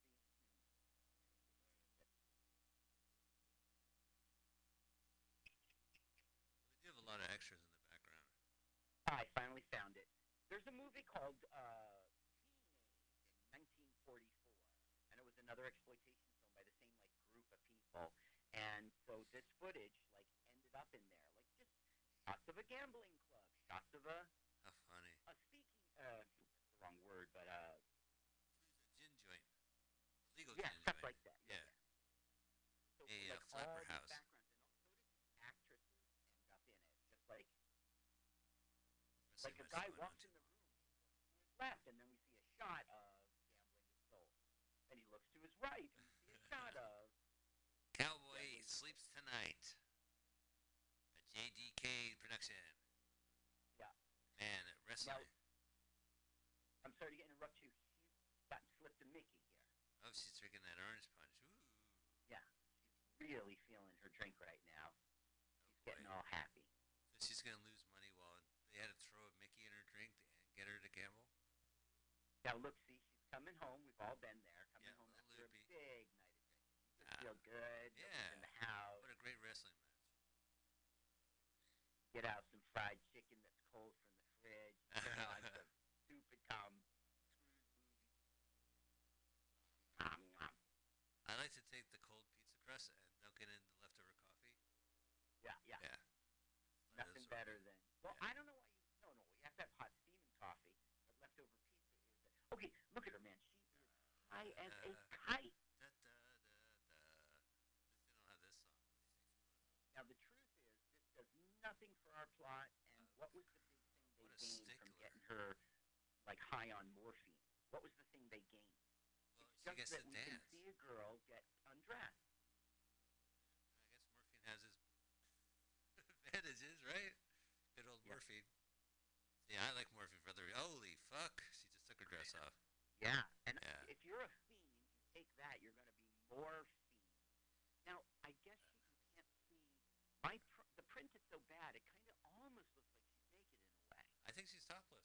I'm gonna go call it. I just think maybe the She's is not her. topless. She's not. She's, She's wearing not like a topless. skin. But she's she's supposed to be topless. She is top. No, she is not topless. She's wearing some kind of clam bra that doesn't have a strap. The censors was never allowed. The censors they weren't around in 1936. This is a Yes, moral film. were. Carl. They're all over the internet, and my research was this was this was the the, the Look at that. immediately She's wearing this, a bra. and it got got relegated to grindhouses. Oh no. You mean your grandfather jerked off to this film? the old grindhouse. Whoa, she disappeared. Whoa! The projectionist took that shot. That's the Star Trek. Uh, you know, she beamed up. That's Yeah, the Star up. Trek. The projectionist cuts the sexy stuff out of the film and keeps it for themselves. Now, this actress didn't go on to do much. She was in something called Lightning Strikes West. She wrote it. She screenplay writer for it. And in 1950, she was uncredited in Prehistoric Women. Oh come on. So in that teenage film, she also appears in there, but she's uncredited. I love the uncredited. There's two people here who are super uncredited. Uh, one is Carolyn, her sister, and we'll talk about her later. Well, tell me more about Teenage Year because I might I might want to see it if it's a film where they cut up other films from a decade ago. Okay, so Teenage was also from this um, Continental Pictures. It was J.D. Kendis, the guy who produced this. Okay. And it's um uh, one place says it's 1943 and the another place says it's 1944 and it's basically about a teenager a girl of course who like gets out from under her parents wing and when she does she freak it she freaks you know and does everything you know has the bad boyfriend um, and the only thing that's the tie to this is there's archive footage. Like like I said, like the guy would walk in the room and he'd look to the left and he'd look to the right, you know, and they just do the whole scene with him standing in the corner as if he was in a gambling club. Now, again, here's another scene that has nothing to do with anything. There's a Uh, woman we'll never meet yeah. again. Oh and no! she's taking a call from Lounging around the couch. Uh, taking a call from Molly about the prostitution stuff. She's on call because she has to stand by the phone and take the call. Exactly right. Lie down on the phone. Uh, wait for the call. She's like number 14 calling in. Like you Hello? knock off now. Any Johns? No Johns. Bye. Oakley. Wait a minute. I know. Oh, Molly's calling back. Well, no, she's going to call May. She gets an idea like, hey, Yes, I got to work it. on this broad too. Oh right. Wow, she is. Now, what's going to happen now? She's like, come to the club tonight. We'll have a great time. And she's like, well, I can't. I really don't have any money. And then May's going to go, don't worry about that. I'll give you some money. Why? Oh, Molly said it to May, or May said it to Molly says it to May. Gotcha. Molly, who's tricking May. By the way, this away for a while, so if you want to go out and get ill, I won't even know about it. Huh. Mario, thank you for visiting me, but I'm in the other castle, uh, Princess Peach. So what happens is May goes to the club, and Molly's like, oh, well, I didn't mean I would loan you money. I always just get an IOU from the club. And then she'll pretend to be getting one of her own. Oh, she traps her in there. May will get into debt. Tonight's the night. And then she has to become a prostitute.